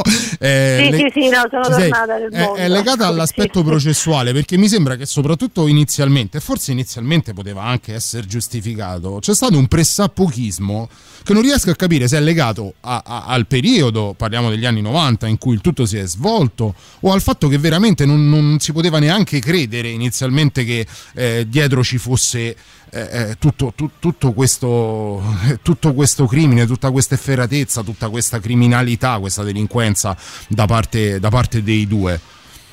Ma sì, probabilmente sì. Poi tieni presente che siamo eh, in Canada. Il Canada, un po' come gli Stati Uniti, è un paese che vive molto di, di- di immagine no? e quindi molto di, eh, di rappresentazione. Soltanto che, soltanto che ai canadesi questa cosa riesce, a differenza di- di- degli Stati Uniti, degli statunitensi. Sì, sì. Beh, Trudeau, Vabbè, Trudeau ha una, no? manda di sé un'immagine meravigliosa, visto che parliamo di immagini. Eh, eh, esattamente, allora, quindi dicevamo che eh, quindi anche Carla era capace di una intensa aggressività, no? Perché, anche perché poi eh, rendiamoci conto che esiste pure un pregiudizio sociale, cioè mh, spesso il problema poi dei giudici, eh, io parlo in Italia, adesso un po' meno, però prima insomma molto di più, è che il giudice eh, decide il peritus peritorum, no? cioè il giudice che decide tutto, ok? Quindi che decide la condanna e quindi che diventa lui il perito di tutti i periti, no? Cioè si avvale sì delle consulenze tecniche, ok? Quindi non lo so, dello psicologo, del, del medico, quello che è, per poi però riservarsi poi di decidere. decide lui. Quindi però eh, eh, in America già di più, ma in Italia a quell'epoca non c'era ancora tanta questo, tutta questa rivolgersi alle consulenze tecniche d'ufficio o di parte, quello che sia, e quindi eh, quello che purtroppo non si può scardinare, perché pure i giudici sono esseri umani, no? Certo. Ora magari ci arresteranno, però eh, anche loro Bene, sono è, è piena una di storia di, pregiudizio. esatto, è piena una storia di errori madornali dal punto di vista della, della- proprio della, de- della giurisprudenza della decisione finale. Eh, ma io lo vedo nella mia pratica professionale quotidiana, proprio veramente quotidiana, cioè ci sono dei pregiudizi che sono proprio, magari anche al contrario, eh? cioè Mm. eh, nel senso magari noi sì, ci aspetteremo un trattamento più duro, no? E invece è più morbido rispetto ad alcune magari realtà che sono chiaramente eh, che- che vanno chiaramente condannate, no? Quindi molto spesso al contrario, però purtroppo c'è un pregiudizio sociale dal quale non si può eh, non si può prescindere e quindi tutta questa serie di elementi poi hanno fatto credere alla povera Carla vitt- povera vittima di questo marito. Quindi che succede? Che eh, mh, praticamente eh, si scopre che era lei che, ehm, che controllava il marito, cioè lei gli forniva proprio le vergini da cui era dipendente. A proposito di questo, a 3899 106 600 arriva questo messaggio di Daniele, se non sbaglio. Mi pareva strano infatti che lei, Carla, non avesse qualche cosa fuori posto. Eh, come fa altrimenti una persona consapevole di quel che sta accadendo a non provare repulsione per queste cose? Ma questo l'abbiamo detto. Ed è un una po'. tendenza che Detto un riscontriamo in tutti eh. i messaggi che, che riceviamo, sai, boh, ora che Sì, sia pregiudi- un pregiudizio sociale il nostro, che sia comunque un giudizio che diamo di fronte ad una storia che non possiamo affrontare con la- il merito di- di- di degli uomini di legge, però tutti quanti ci scrivono come si fa sostanzialmente, come si fa ad escludere lei da, da ogni tipo di colpevolezza. Ehm, Lili, noi ti fermiamo ancora una volta per ascoltare un altro pezzo. Ascoltiamo i Gotham Project. En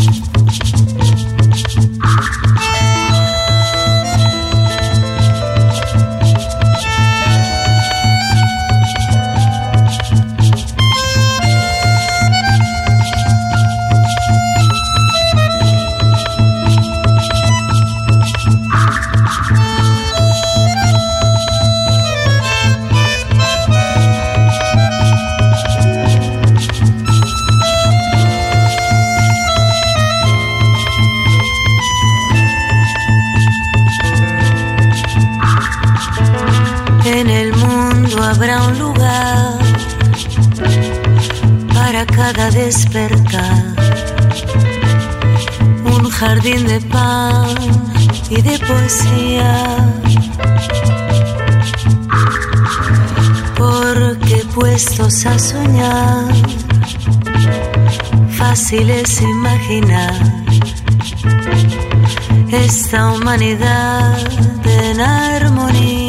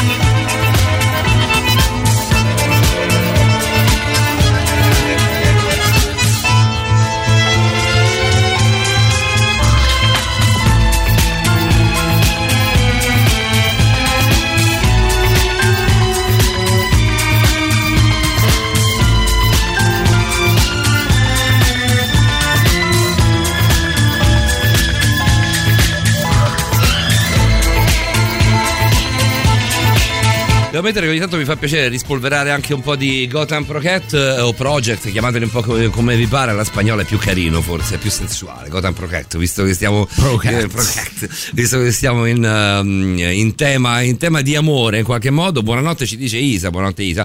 E viva l'amore proprio, direi, stavo ascoltando e vabbè, non so se sono storie più affascinanti o abominevoli, è proprio questo il borderline di questo Sono argomento qua. affascinanti in quanto abominevoli. Se non sono borderline non le vogliamo, stasera poi non dico che aspetto, metto solo tanti eh, sorrisini con, con i cuori sugli occhi e cuoricini. Immagino tu stia aspettando non Davide Calcabrina, non Paolo Dicenzo, non Liliana, Mon- eh, Liliana Montereale, non Patrick von Broek, ma proprio l'amico Francesco Di Fante che arriverà intorno alle 2.20. Va bene, poi c'è ehm, Alessandro, possiamo ascoltarlo? Sì, perché Aspetta, vedo che sì. scrive mi riferisco a Barbie e Ken, quindi credo sia centrato col tema che stiamo trattando con eh, Liliana Montereale. Alessandro 3899 106 e 600, sentiamo cosa ci dice. Ciao raga, grazie sa. per questa tetra compagnia come al solito la domenica notte. Sempre un piacere, lo sai. Oh, avrei una domanda per la, mm, per, per la vostra ospite che mi scordo sempre come si chiama, mi Liliana. dispiace. E, eh, fare questi delitti, diciamo, mm, queste efferatezze, crudeltà, come, come dir si voglia, a che cosa serve a livello psicologico a chi le fa? Cioè è solo una questione di libido o ci sono altre proiezioni, altre identificazioni, robe strane? Grazie. Eh, una domanda Sembra, facile. Sembra semplice buttata lì, in realtà non credo lo sia Liliana. Alessandro mi sembra che anche l'altra volta colse proprio il, il punto no? dove stavo arrivando e con il quale volevo concludere. Eh, quindi adesso ci arrivo un secondo solo Alessandro, ok? Tanto lì e non si Ehm, muove, come giusto che sia. Anche perché, anche perché pur volendosi muovere non potrebbe. Non- non può, c'è, c'è il coprifuoco. Allora, quindi chiudiamo un attimo con Carla e Ken, oserei dire con Carla e Paul. Quindi praticamente eh, le- le- aveva lei la parte attiva nei delitti, ok? E ehm, anzi, prima dell'incontro con Carla, Paul aveva sempre liberato le donne che aveva violentato, cioè le violentava va bene, ok, però le aveva liberate, così come aveva bendato Chris- Kristen per poi farla scappare. Addirittura nel caso di Tammy, la sorellina, Paul aveva cercato disperatamente di rianimarla, mentre invece era stata Carla a somministrarle la dose letale di sedativo. Bene. Quindi pensate un po' insomma, a che livello di eh, ribaltamento poi si è arrivati no? e quanto sia difficile poi alla fine scindere, questo è proprio il borderline anche, no? Eh, difficile ehm, tracciare, delimitare quale sia eh, la vittima quale sia il carnefice, quale sia la personalità dominante e quale sia la personalità dominata e eh, dove inizia la libido, dove finisce la patologia mentale, dove esiste controllo, dove esiste potere, perché c'è anche una teoria della dominanza, no? possiamo chiamare, cioè, ehm, dicevo prima, anche proprio a livello antropologico, quasi eh, biologico, animalesco, diciamo così, eh, eh, del branco ci sono dei soggetti che devono dominare, soprattutto laddove c'è molto sovraffollamento, no? Però eh, in questo caso ci aiuta la psicoanalisi, che ovviamente è sempre la madre di tutte le scienze psicologiche, adesso mi uccideranno, non importa. e un meccanismo fondamentale è l'identificazione proiettiva, cioè che significa questo avviene proprio nelle primissime, primissime fasi della vita del neonato. Ehm, Identificazione proiettiva. Proiettiva. sì, è un meccanismo di difesa anche abbastanza, diciamo così, abbastanza primitivo, Blando, uno sì. dei primissimi che si mettono, che si mettono in atto e che eh, è alla base di molti comportamenti violenti, di molti comportamenti eh, psicopatici, piuttosto che eh, anche di molti meccanismi narcisistici. È sta- È stato eh, teorizzato inizialmente da Freud, poi l'ha ripreso Melanie Klein. Vabbè, insomma, eh, la faccio breve perché stiamo chiudendo. Eh, Cioè, più che altro ci sono un paio il di neonato- messaggi che ti dobbiamo leggere. Sì, ma magari un Ok. talk te lo rubiamo dopo la novità, dai. Ok, eh, la- dicevo il neonato nelle, proprio nelle primissime fasi di vita che fa per difendersi dall'angoscia? Voi sapete che noi inizialmente l'essere umano eh, nasce come eh, la mente nasce come un tutto indifferenziato, no? una specie di Sì. caos che poi prende il nome di inconscio, ok? Poi piano piano, piano piano eh, si creano tutte quante le funzioni, gli affetti, le cognizioni, eccetera, eccetera. Pensa quante cose Però non sono è successe nella nostra mente, Calcabrina. Noi siamo, che- siamo fermi a quel caos iniziale. Lo dici semplicemente perché sono venuto in studio con la felpa di un serial killer. Eh, so, no, mica, mica per quello. Mi sono vestito a tema questa sera, Liliana, però Scusa, questa è Eli, un'altra cosa. Scusaci, ma io non ne posso fare a meno, abbi pazienza. tipo Axel Rose praticamente. No, mi sono vestito con la felpa di Kill Guarda, Bill. proprio no. Proprio di Max Rose, proprio no.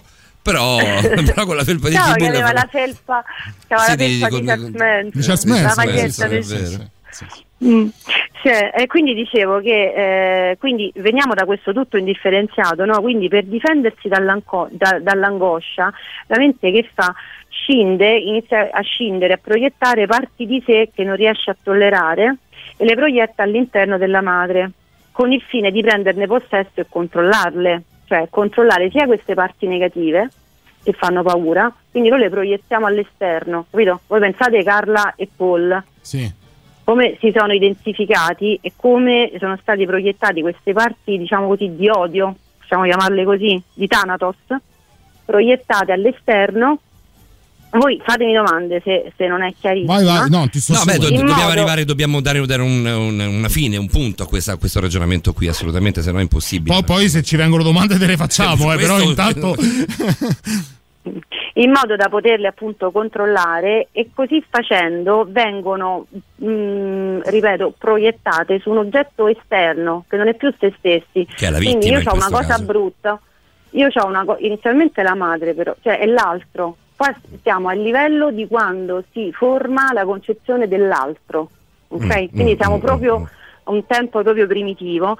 Quindi che succede? Io ho delle parti di me negative, ok, che non tollero, di cui ho paura, che mi fanno paura, le proietto su un altro. Questo è il, eh, il classico meccanismo della xenofobia, del razzismo, ok?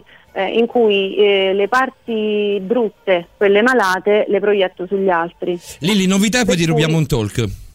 Ok. Mi devo fermare per forza, guarda, lo sai Sì, perfettamente. sì, come vai, vai. funziona, Sì, quindi- sì, no, no, tranquillo. vai, vai. C'è la novità, guarda un po', tornano i Mogwai di Ricci Eh, Sacramento. Tra un, una po', novità. tra un po' ve la citiamo come Tra a un po' vai ai Silvia. 45 in Eh, superclasse. Brand new music. La musica nuova a Radio Rock.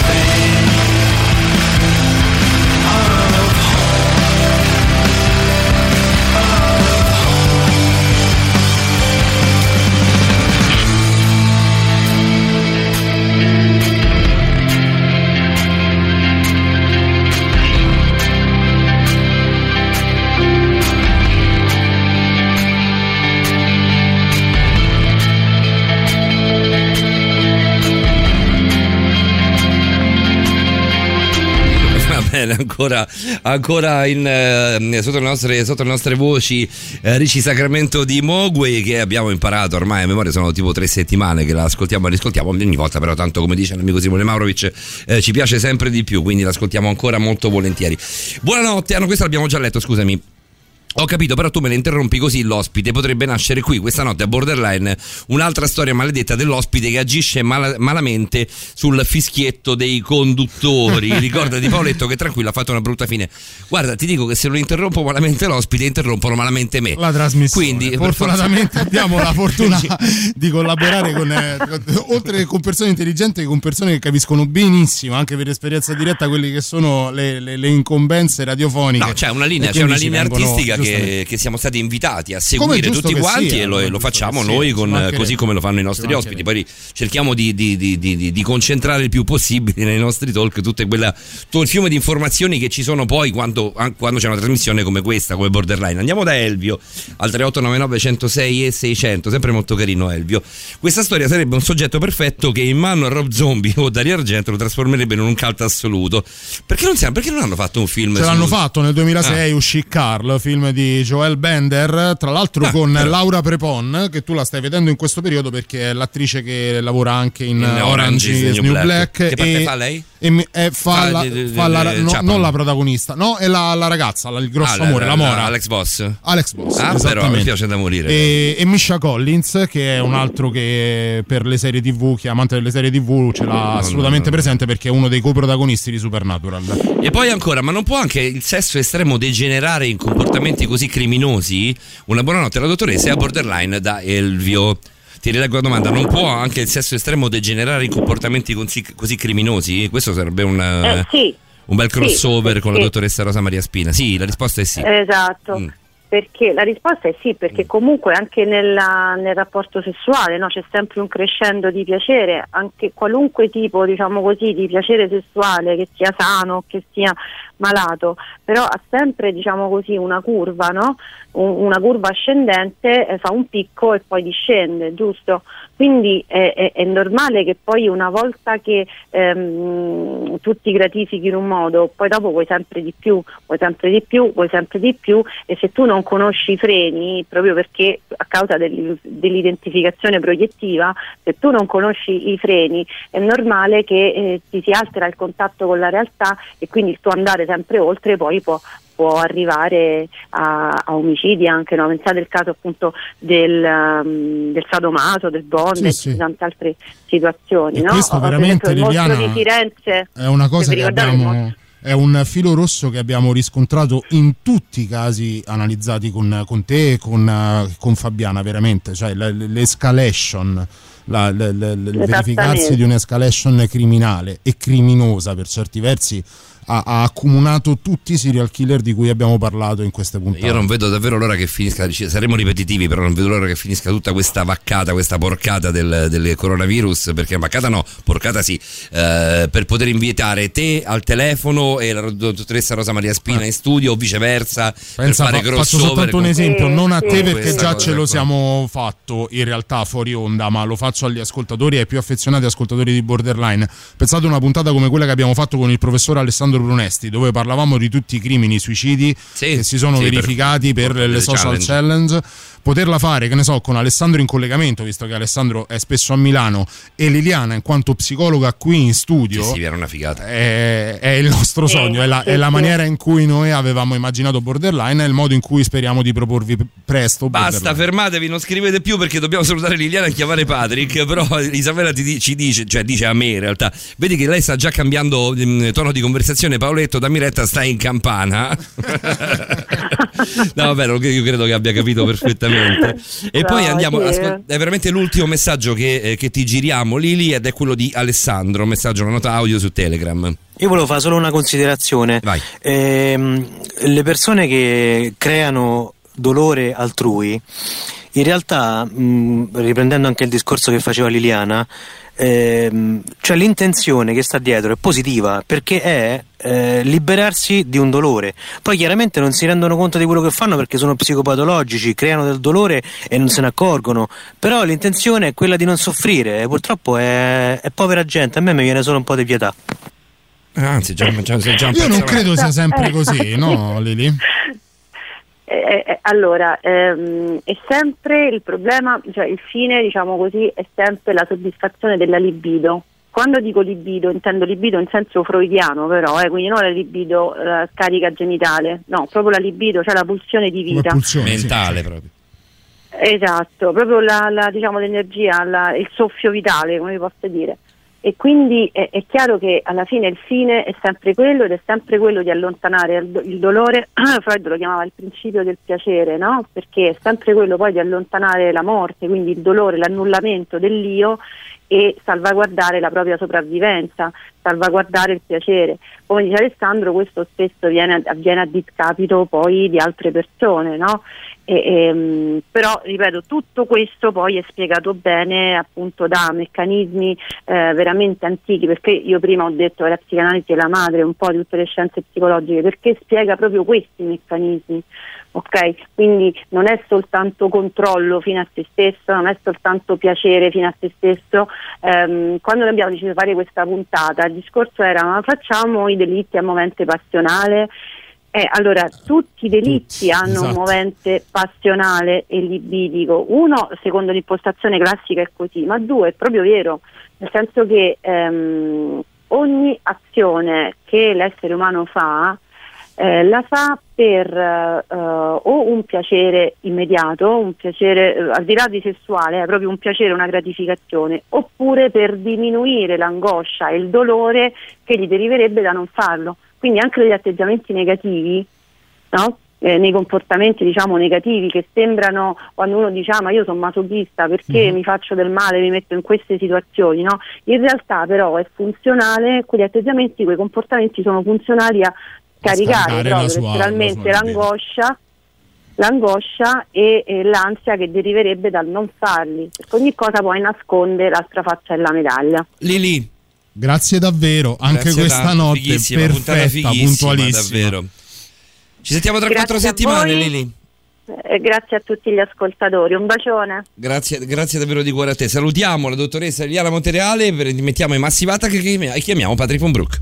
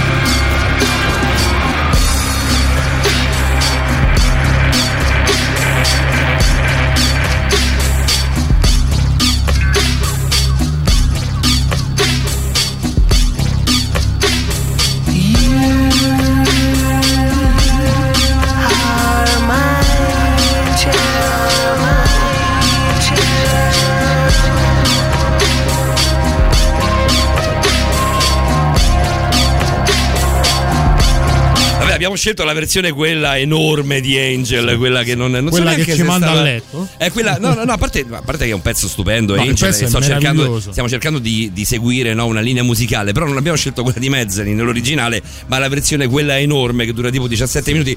Sapete com'è? Già abbiamo, ne abbiamo parlato abbondantemente di quelli che sono i tempi radiofonici che poi abbiamo deciso di, di, di pari di, di- di- di- di comune accordo con il nostro direttore di mantenere, però mettere un pezzo di 17 Tra minuti è, come, come andare a fuoco sulla collina Tra di l'altro ieri. abbiamo voglia di sentire Patrick che ha un argomentino questa sera. Patrick, poi alla ragazzi. bomba, ma anche Francesco in Stasera realtà. bomba eh. bomba, per cui ce ne andiamo subito col super classico. Andiamo al super classico, andiamo ai Tours e chiamiamo Patrick von Brook. Radio Rock, super classico.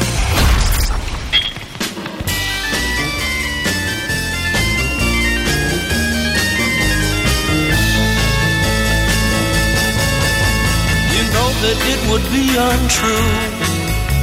You know that I would be a liar if I was to say to you, Girl, we couldn't get much higher. Come on, baby, light my fire. Come on, baby, light my fire. Try to set the night on fire. The time to hesitate is through. No time to wallow in the mire. Now, we can only lose. And our love become a funeral pyre. Come on, baby, light my fire. Come on, baby, light my fire. Try to set the night on fire.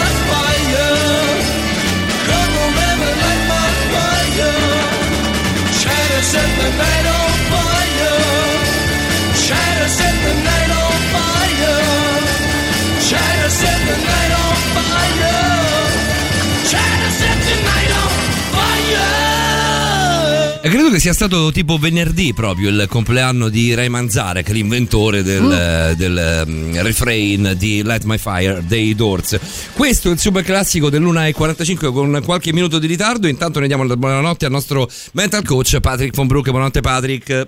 Buonasera Paolo, buonasera Davide, a tutti quanti. Ciao Patrick, buonanotte. Come stai coach? Una bomba, spero sento. altrettanto voi. Ti sento, noi siamo in Sì, grandissima sì, forma sì, anche sì. noi. Senti, argomento il tuo, il tuo di questa sera non abbiamo annunciato niente, non abbiamo spoilerato niente, però argomento fighissimo. Qualcosina io ho spoilerato sui social. Ah, tu hai giusto- spoilerato sui social, ma sai che io non frequento, no, giusto quindi. per catturare un po' d'attenzione. Io so solo che ho letto, Patrick, ehm, faccio un, un piccolo gossip internos, ho letto il tuo argomento oggi alle, alle mie amiche che tu ben conosci. E mi hanno chiesto il Sono podcast. volati i piatti. Mi hanno chiesto il podcast, mi hanno chiesto il podcast perché comunque, perché comunque è complicato l'argomento di questa sera. Eh? Sì, adesso diciamolo, intanto lo Cioè, riportiamo su coppie tra virgolette ordinarie. Va, va giocato molto bene anche che- nelle coppie ordinarie, secondo me, va giocato molto Sì. bene. Sì, sì, però sai, adesso dopo che senti Barbie e Ken, senti coppie, certo. diventa difficile. A Facciamo finta di essere Ken- persone normali, insomma. Esatto, no, dico, mi è venuto in mente mentre sentivo parlare di Diana, come al solito bravissima, di, della coppia Barbie e Ken con lui che imbratta a casa di lei con tutte le scritte mi devi amare, io sono... Mi è venuto in mente i viaggi di nozze di Verdone quando i figli imbrattano la casa di Fosca e, e coso. Comunque, vabbè, queste sono, sono cose mie. Comunque, veniamo a noi. no, sì, sì, ho capito. A me quando penso a viaggi di nozze mi viene in mente l'M3 con cui ho scritto quanto me costi papà sulla cosa, Ah, sulla- no, sul vassoio dei pasticcini. Quanto me costi Sì, ci sì, sta sì. tutta. Veniamo però a noi, Patrick. Veniamo a noi. No, veniamo a noi perché ci sono due elementi secondo me molto importanti eh, all'interno del- delle relazioni di coppia che sono da un lato gli errori che si possono commettere e che ognuno di noi, così andiamo nello specifico, ha i suoi errori ricorrenti. Ehm, le persone tendono a ripetere ciclicamente una stessa dinamica fino a quando questa non è risolta e se questa non viene affrontata e risolta ti si ripropone, come si dice a Roma, per tutta quanta la tua vita. Facciamo un esempio, eh, esistono persone che vengono costantemente tradite, esistono persone che non riescono a non inquinare ogni loro rapporto con la gelosia, ci sono persone che non riescono a non essere litigiose e noi pensiamo sempre erroneamente, questa è la grande differenza tra noi adulti rispetto a quando ci rapportiamo ai nostri figli e bambini, che questi errori siano situazioni congenite a noi. La famosa frase io sono fatto così, che ci devo fare, è secondo me una delle, delle frasi maggiormente da evitare, eh, così come veramente le- i comportamenti maleducati. Perché? Perché fa identificare i nostri errori con ciò che noi siamo. Quando un bambino, per esempio, Agli occhi degli altri o per noi stessi? Agli occhi di noi stessi innanzitutto, il che si può poi dopo perpetrare agli occhi degli altri.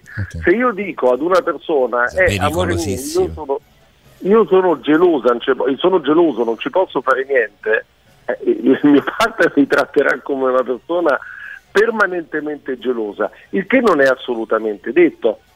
perché io ci posso lavorare su questo. Non soltanto, potrebbe Perché- anche spingere il partner ad essere più menzognero, proprio per evitare scatti di gelosia. Esatto, ma se io appunto accuso e metto in atto un... eh, perché noi pensiamo sempre che i comportamenti nascono da fuori da noi, ma il punto essenziale del tema che sto trattando questa sera, che riguarda gli errori che si possono commettere, ma soprattutto come affrontarli noi, qual è la cosa nel nostro controllo per cambiarlo e anche poi il perdono, dobbiamo ricordarci che l'approccio a questo deve partire sempre da una nostra piena assunzione di responsabilità. Noi non siamo mai sempre gelosi solo ed esclusivamente per colpa degli altri.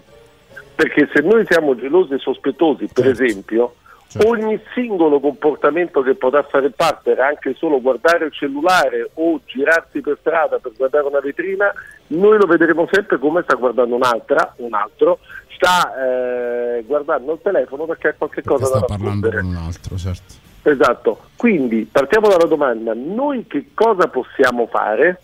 Innanzitutto non identificarci con i nostri errori e visto che dovremmo essere a ridosso del brano, dopo spiego perché psicologicamente fare questo e perché è corretto farlo. Hai spaccato il secondo, caro Patrick, sorrido perché ti è ricapitata ancora la novità della nostra amica Valeria Rossi, che abbiamo scoperto però in Eh, realtà, in realtà Essere essere Courtney Love. Love, sì. Carla Geneve ha queste attitudini tra Valeria Rossi e Courtney Love. La riscontiamo ancora una volta qualora non ci fosse entrato, ci sia entrata in mente a modino, a dovere. e poi torniamo da te, a tra poco, dai con la novità. La musica nuova a Radio Rock. I've been listening to you scream, oh.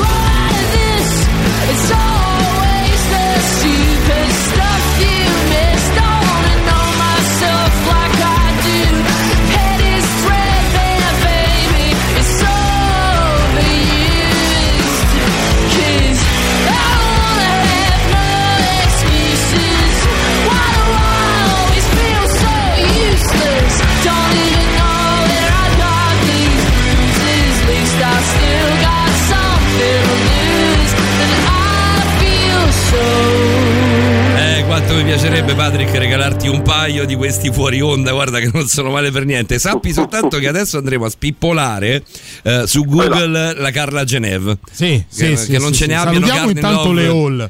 Salutiamo tutte le Salutiamo hall. le hall, ringraziamole per Malibu, la- le dovrebbe ringraziare anche la buona Eh, dovrebbe la sarebbe lei, eh, noi, noi non ci prendiamo soldi. Voglio andarla a vedere perché poi vai a Adesso, vedere. secondo me è una figa No, senza limiti. scrivono ah, ca- carta nei love, abbiamo preso una delle topiche peggiori. Assolutamente. Possiamo fare gli auguri in ritardo a Patrick che l'11 è stato il suo compleanno, ci scrive Ada, io ho risposto in privato possiamo, certo che possiamo, dobbiamo fare gli auguri a Patrick von Brook. 44. È un bel pezzo, per sei, 44, Con il resto di due.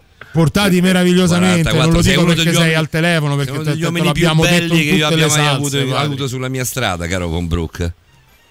Vincenzo, ci, ci credo quasi dopo che l'hai detto così. No, è vero, è vero. Eh, chiedi, chiedi a chi sei tu e chiedi cosa, cosa penso di. eh, Calcabrina, lei è d'accordo? Io quando, dice- eh, quando Vincenzo parla della, della sua attrazione di qualunque tipo verso gli altri uomini tremo. Quindi se te Ma la colli tu, Patrick, dicendo? stasera per me va bene. Per una volta che sono, sono completamente innocente. Oh, ti Sì, ho mai sì. fatto dell'avance? Tu- sempre direi. No, a te sì, a, Ma a pure Von a Brook Patrick, no. secondo no, me. perché a Von Brook io già, già- No, so che no. a Von Brook non posso farle. Patrick ti sei preso il covid per evitare Capodanno con Vincenzo, di la verità. In realtà dovevamo fare il 26 con Patrick. Dovevamo fare il 26, cioè appunto la, Dovevamo fare il mi sono 26. Mi Va sono salvato con il virus, è tutto dire. Possiamo pensa dire che po', Carla pensa Geneve... quanto siete bastardi tutti e due. Sì, possiamo Pensa dire che Cartney Love anche ad oggi batte 20 6-0-6-0 con tanto ripassaggio sotto il tavolino Carla Geneve. po'. Ah, come, come a biliardino? Mamma mia, aspetta, Ah. la faccio vedere, guarda. Fammi vedere. Questa è Carla Geneve? Porca miseria. Beh, insomma, è brava però, eh? Brava, brava, brava, brava, brava, brava, brava. Davide è tanta roba, te credo, scrive qualcuno. Poi ehm, la frase sono fatto così, non ci posso fare niente, secondo me è preoccupante, torniamo adesso a Patrick, perché fa capire l'importante è identificarsi con qualcosa e non importa se è un qualcosa di negativo. Io sono completamente d'accordo con questo messaggio. Cioè identificarsi a tutti i costi senza stare a vedere troppo di che si tratta. Credo che sia un attimino opportuno scegliere con molta cura e che co- con che cosa identificarsi. Bravissimo. Cioè io sono completamente d'accordo con questi, questi tre messaggi. Intanto con le parole, perché dire ho sbagliato è differente da dire sono sbagliato. Perché se un bambino va a scuola e fatica per esempio a parlare una lingua straniera o fatica a fare la matematica, è un conto e noi genitori abbiamo una grande responsabilità a dire eh, non è portato per la materia, al contrario di dire certo in matematica fa un po' più di fatica, cambia tutto. Addirittura si parla di una delle maggiori, ca- de- de- delle maggiori ragioni per la balbuzie è il fatto che il genitore pensa che il bambino non è in grado di parlare e quindi semplicemente lo bolla e noi ci adattiamo poi a bollare anche noi stessi. Io ho una mia cliente che per esempio è convinta di non essere portata per una relazione e tutto il lavoro Aia. va su quello. Lei pensa che dipenda da tutto il resto del mondo, ma alla fine la colpa va da lei perché qualche relazione sbagliata di fila le hanno fatto credere questo. Questa non giunge, noi- non giunge nuova per niente, però, questa, questa affermazione, no? non essere pronto e non essere adatto per una relazione. E quindi che facciamo? Ci chiudiamo Mm. e diventiamo come l'ostrica. Io adesso non mi do più perché altrimenti soffro. Ma non vivi neanche, non godi neanche delle cose belle Vero, che ci possono certo, essere. Quindi si vive permanentemente in un'attesa, flagellandoci a causa degli errori passati.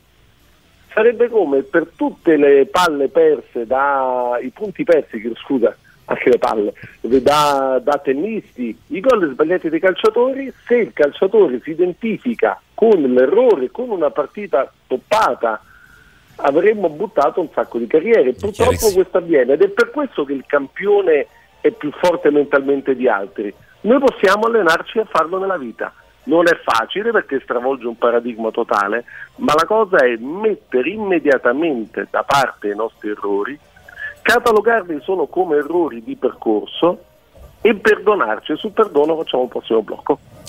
Soprattutto facciamo il prossimo blocco? Perfetto, sì, perché ci arrivano delle considerazioni anche legate al perdono. A me veniva in mente una considerazione legata all'accettazione di noi stessi come scorciatoia mentale che poi utilizziamo nel proporci al prossimo, quanto ci portiamo di difettoso nel proporci al prossimo, però come hai detto giustamente te, torniamo su questo al prossimo blocco. Mettiamo una ex novità di, di- di questo periodo, però quella che ci era piaciuta tantissimo. Eh beh, Tom Morello di Tom Slash, Morello eh. Slash. Eh, però voglio di risentire questo pezzo Interstate 80. A tra poco, dai.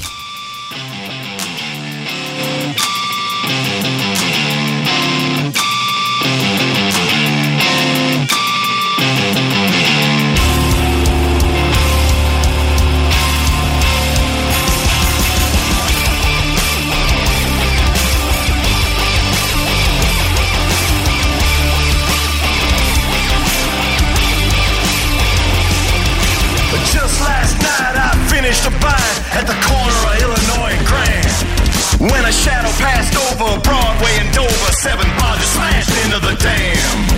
The next day they say the levee gave way. Birds fell from the sky like stars. There was ice in the elms, no one at the helm. The dam finally broke, but no one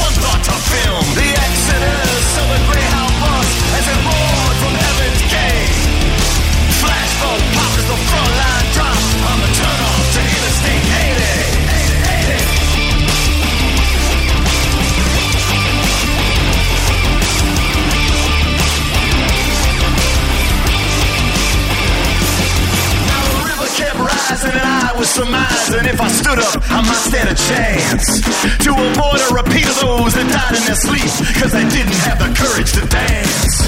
Well, the locks were shaking and no one's waiting to see who's in line for the throne. Something on my mind burns like turpentine. It scours the soul and steals the spine. So kick up some gravel and watch us unravel. Wait, what the fuck's that in shade?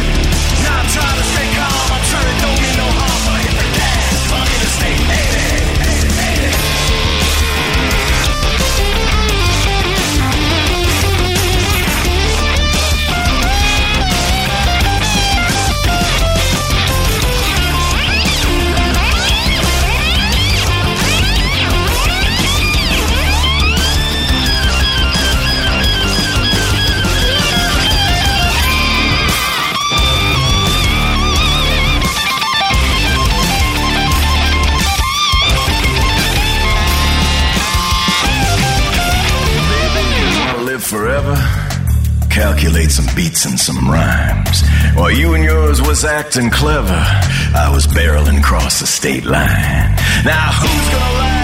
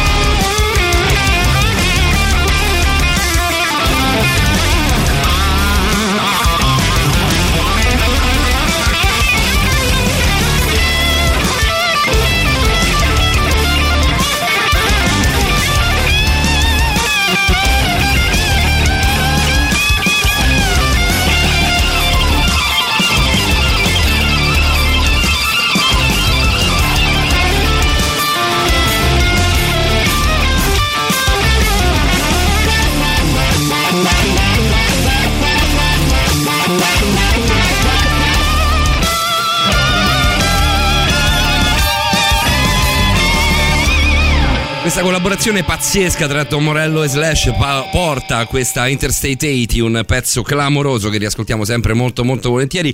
Con noi Patrick Von Brook, eravamo rimasti a- alle tec- tecniche di perdono, non è, non è carino, vero Patrick? No, secondo me è una modalità giusta di Mm. perdono, mettiamola così. Allora, parliamo un attimo del perdono, perché il perdono è considerato, noi abbiamo un concetto un po' semplicistico del perdono, ovvero uno ci fa un torto, noi ci chiede scusa e noi stabiliamo ok ti perdono oppure no. Mm. Ci può volere un po' più, un po' meno tempo, però fondamentalmente il perdono che cosa succede? Ehm, La cancellazione tra- di qualcosa, non passare sopra a qualcosa. Dovrebbe esserlo, dovrebbe esserlo, ma di fatto non è. Perché il perdono molto spesso viene utilizzato come arma. Perché se noi pensiamo a una coppia dove c'è stato un tradimento e eh, dopo un po' di riflessione il partner tradito accetta per il ritorno del partner appunto che ha tradito. Eh, tosta. Se questo non comporta una cancellazione anche dell'atto, ma viene altresì utilizzato come uno strumento di potere, il perdono è la- sarà la causa della fine del rapporto, perché non è un perdono. Eh, perché non c'è stato di fatto proprio il gesto del perdono. Esatto. Non si è Però consumato. succede molto perdono. spesso che, che ne so, una persona tradita, in maniera anche giustificata e giustificabile se vogliamo, Assolutamente. Certo. si considera in credito. Si considera in credito e quindi la persona che ha tradito ha un'asticella di molto abbassata. Probabilmente perché lo è, Patrick. Probabilmente lo è, tuttavia, come potrà diventare il rapporto di coppia? Una permanente ricorsa da parte di chi ha tradito che dovrà sempre e costantemente scontare una colpa, il che renderà anche insostenibile la vita di chi è stato tradito perché comunque si sentirà sempre in credito, non avrà mai fiducia e quindi si renderanno complessivamente la vita un inferno. Già sento che, stas- da- che stasera da Patrick arriverà una mazzata. Eccola qua la mazzata Silvietta. È arrivata anche stasera la mazzata da Patrick. Quindi non si tratta, non si può parlare eh, veramente di cancellazione, ma si deve parlare di superamento. Si deve parlare proprio, cioè no, va proprio cancellato l'episodio. Se io decido di riaccogliere a casa una persona che mi ha tradito, io devo anche essere disposto ad estirpare quell'atto come se fosse una gamba incancrenita, perché la gamba incancrenita, se non devi viene levare, asportata, elimina tutto il resto del corpo perché lo infetta. Certo. È, un- è un'arma molto molto difficile, ma è l'unica che secondo me può consentire ad un rapporto poi di continuare. Ti è capitato, ti è capitato è a livello, a livello professionale? Ti è capitato di vedere perdoni di- di- di- raggiunti veramente proprio in- con questo esempio qua? Sì. Mm, Mi è bene, molto capitato- piacere questa cosa. ed è stato molto diciamo complicato ma le coppie in questione non solo stanno insieme ma hanno ritrovato l'armonia. Lì torniamo al fatto che noi non siamo i nostri errori. E se scegliamo di riaccogliere una persona dobbiamo accettare anche che l'altra persona possa aver solamente commesso un errore. È chiaro che il perdono deve seguire anche chiaramente a un periodo di assestamento dove si mostra che il le- la persona che ha commesso l'errore è effettivamente pentita. Ma quando c'è il perdono dobbiamo avere secondo me anche la forza ed è molto difficile di far sì che quell'episodio non inquini più la relazione. Per essere brutali, se vogliamo anche abbastanza volgari, con, con- con i termini volgari proprio eh, da volgo, da, da- da termini po- popolari, eh, tutti possiamo fare una stronzata, questo non vuol dire che tutti siamo stronzi. Esatto, assolutamente sì, è proprio così. Sei stronzo se sei reiterato in questo caso, nel senso che se lo Ecco, fai l'altra volta, allora sei stronzo davvero. eh. e se il meccanismo diciamo incancrenito, ho parlato del tradimento, ma può essere anche la maleducazione, Sì, sì, può essere la mancata attenzione o... Beh, il eh, tradimento è il confronto alla maleducazione, a qualsiasi altra cosa, altra cosa Esatto. è, è molto forte come, come- come esempio, no Patrick? Eh, molto calzante. Ecco, però se una persona per esempio si comporta in maniera maleducata e poi la, la- la ragazza in questo caso dice guarda a me non sta bene se tu dici parolacce e quello continua a dire parolacce non c'è stato neanche il superamento ma se dopo un anno lui che ne so cerca di dire ah comunque se queste persone non sono carine eh parli te che fino a un anno fa eh, dicevi di tutto a tavola e allora non c'è stato perdono siamo sempre nel passato No, no, certo, certo, vale per tutto. Ci sono, proprio perché vale per tutto, ci sono delle cose che però non sono perdonabili o sono imperdonabili. è assolutamente a discrezione della moralità e dell'eticità di ognuno di noi, dell'etica di ognuno di noi. Ognuno di noi ha dei suoi valori, ha una sua morale, che può essere anche una non morale, attenzione. Se per me il tradimento è qualcosa di insuperabile, è la violazione del- dell'impegno, del patto di coppia ed è una rottura definitiva, allora il vaso non si può incollare, allora è meglio lasciarsi. Non- sicuramente non al partner- dobbiamo perdonare se non siamo convinti. Sicuramente al partner si chiede uno sforzo grandissimo. A proposito di questo, Roberta, la nostra Robertina, eh, la tua collega, la nostra collega Roberta ci scrive: Ma come si deve estirpare l'atto del tradimento? Ma come si deve estirpare l'atto del tradimento? Non vanno annientati l'ex e quell'altra? Lei la vede già come un ex. Cioè, quando c'è stato tradimento, già ti vede come ex. Effettivamente, eh, Patrick, è, è un, E un atto è forte, eh, è legittimo. legittimo. Sì, È ma non è soltanto quello, Patrick. Io quando ti ho fatto quella domanda che Per quello ho detto, è meglio in quel caso lasciarsi. Se uno non è convinto e proprio torto collo, sforzandosi, non essendone assolutamente, diciamo, anche nel mood fisico di farlo, perché noi il nostro corpo ci rivela anche come Sì, siamo in risponde, una determinata situazione, eh, se il nostro corpo risponde male, dice guarda, oh, ci ho provato, non ci riesco, mi dispiace, è più forte di me. Io pensavo Perché- non soltanto al tradimento, eh, pensavo anche ad atti che per certi versi può sembrare strano dirlo, ma magari eh, sono peggiori. Che ne so, il eh, cascarci e ricascarci di un partner nella tossicodipendenza, nell'alcolismo, Certo. nella violenza sul partner. Parliamo di qualcosa di peggiore della scappatella. Guarda, eh, sul- sulle dipendenze hai detto una cosa giusta, perché anche lì sulle dipendenze, se io esco da una dipendenza, facciamo da cocaina o da eroina, non posso sentirmi dire dopo tre anni, ah parli te, che sempre, ricordati sempre che ero un tossico. Eh, Eh, sì, questo sì, chiaramente Sarebbe anche una cattiveria dal punto di vista emotivo, no? Penso anche a quanti uomini magari alzano le mani sulla donna e le donne, a quante donne poi magari lo perdonano. Ragazzi, guarda, devo- però, Patrick, come- vi devo- vi devo stiamo, fermare. stiamo andando oltrissimo, il discorso è fighissimo, ci torniamo subito dopo. Tra Patrick, poco, Patrick, perdonaci. resisti un attimo che mettiamo gli U2, poi non è che ti dico che resisti bene. che mettiamo Michele Pecora comunque, mettiamo, mettiamo comunque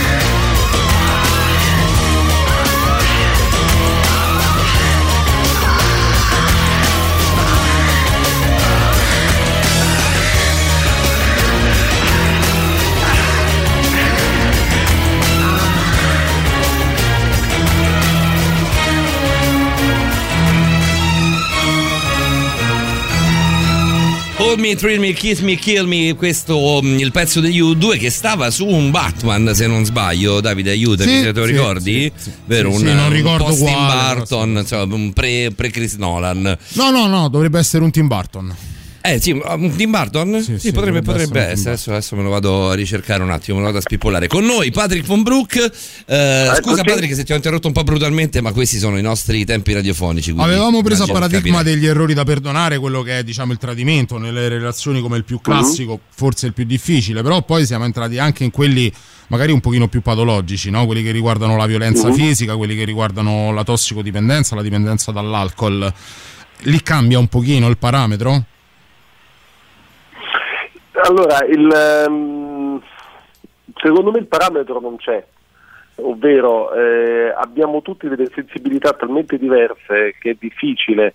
Eh, io magari non reggerei un tradimento e seguirei una persona che ha un problema di dipendenze, ma mh, altre persone magari possono reggere molto meglio un tradimento perché magari hanno assistito in famiglia alla- al superamento di un tradimento, di una bella risoluzione. Il punto esatto è cercare di capire anche di non decidere a prioristicamente, decidere e cercare di capire appunto quello che è più importante. Questa è la cosa giusta, ma nel momento in cui decidiamo di perdonare, quando il partner anche ci ha dato appunto in una fase iniziale i segnali giusti, cercare veramente di ripartire da capo, mettendo in un cassetto quelli che sono, quelli che sono stati gli errori. Quale può Eh, essere se- la percentuale di riuscita? Non è molto alta. Sì, perché mi- Ma- mi, mi provo a proiettare nella situazione, sinceramente. Però- Vabbè, io credo sia però- estremamente soggettiva. Sì, sì, sì, lo è, lo Però è, il punto essenziale è che se il perdono non è completo, ovvero non comprende anche la cancellazione nei fatti di ciò che è avvenuto nel passato e non venga utilizzato come un'arma, come un'arma, allora è molto bassa. Se al contrario la- da parte di chi deve perdonare c'è un perdono e un'accettazione totale dell'altra persona e si prende appunto in carico l'ipotesi di partire da capo, poi l'errore che eventualmente può avvenire venga valutato come tale, poi lì uno può dire, che c'è, visto che anche nel passato è successa la stessa cosa, arrivederci. Eh, però, però Patrick, anche- qua ti faccio una domanda, eh, ti metto un istante soltanto in stand-by. Ehm, io che sono il partner tradito, decido di perdonare, accantono tutto, ca- provo a cancellare anche tutto, però sono in credito di un tradimento? Se ragioniamo sul credito non si Eh, esce, non, si non hai cancellato nulla. Il punto è proprio quello, dobbiamo uscire dal credito. Ok, nel passato c'è stata una cosa dove io mi sono comportato male, ok, ma non può essere, secondo me, per una relazione sana, ma questo anche portato diciamo da esperienze non solo mie ma anche da studi, se non c'è una accettazione del reato ed un ripartire sullo stesso livello, non c'è una grande possibilità di successo. Se al contrario io mi elevo il credito, ma questo riguarda anche il rapporto con i nostri genitori. Se io dico a mia madre ti amo, ma tu mi hai fatto quella cosa in passato, il rapporto non sarà mai buono. ci Eh, ma il però sono tosti, eh?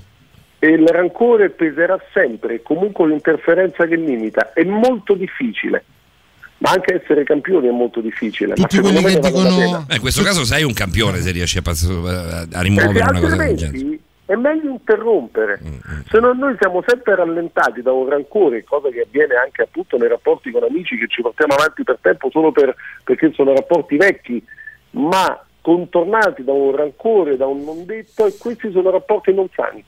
Quindi tutti quelli che dicono, ed è una frase che si sente dire spesso, anche al di là dei rapporti di coppia, eh, Mm. io sono in grado di perdonare, il problema è che non dimentico, in realtà dicono il nulla, perché in realtà non perdonano completamente. C'è il rancore, il rancore rallenta, è come mettere in macchina una zavora da 200 kg, la macchina va più piano e si rompe prima. Eh, non si scappa. Andiamo da, da 3899 106 e 600. Ti dice: Per me un tradimento non esiste, è un'invenzione delle lobby e dei governi mondiali. Invece, per Questa mia non è etica- male. questa non è male per niente, me la rivendo quanto prima. Me la rivendo quanto prima. Invece, per la mia etica, non potrei mai accettare un giocatore. Ah, no, neanch'io. Per me, al pari di una tossicodipendenza o di alcolismo, io non potrei accettare neanche un fascista. È una cosa che ci può assolutamente stare, eh, farei anche grande fatica io, Paolo. Sinceramente, ad no, no, no. Ma neanche, un, Ecco, leghi- ecco. neanche una leghista potrei accettare, sinceramente. Se state con Paolo andate con flotte e flotte di, di- di- di- di militari, di calciatori, di, eh, ma non andate con un leghista. Sì, sì, sì, non vi fa- il dichiarate fascista- il fascista non- leghista, non te lo votanti a abbozzo destra proprio. che è peggio per Paolo. Diciamo dall'UDC a sinistra. Dall'UDC, esatto, esatto, siamo abbastanza integralisti in questo, sia io che lei, caro Von Brook. L'UDC già siamo oltre. Eh, l'UDC già stai perché Eh, più che altro non per ve lo quello che volevo dire. rappresenta un po' l'UDC. Io non ve lo volevo dire, però insomma. Pensa che abbiamo rischiato, abbiamo rischiato con Mastella eh, quest'anno a ridosso del, del nuovo governo Draghi, però siamo ricascati in brunetta, pensa Von Brook. Mi avvalgo del quinto emendamento. Esatto. Non- non puoi, non La sei facoltà- negli Stati Uniti, La facoltà caro. di non rispondere. Va bene, Von Brook, noi ci sentiamo settimana prossima. Grazie davvero per essere stato qui con noi. Utilissimo anche questa sera, preziosissimo, però, un po', ammazz- però un po' ammazzata anche Grazie questo, per eh, le bordate diceva- alla nostra eh, e all'altrui coscienza. Eh, grazie. Ecco. Un abbraccio grande. Un abbraccio Patrick, c'è la novità davvero. e poi il dottorino Francesco Di Fant. La musica nuova a Radio Rock.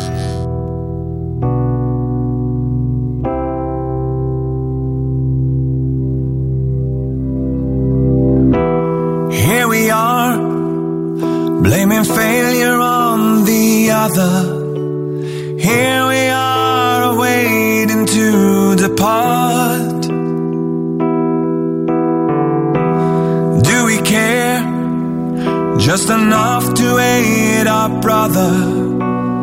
Do we care enough to seize the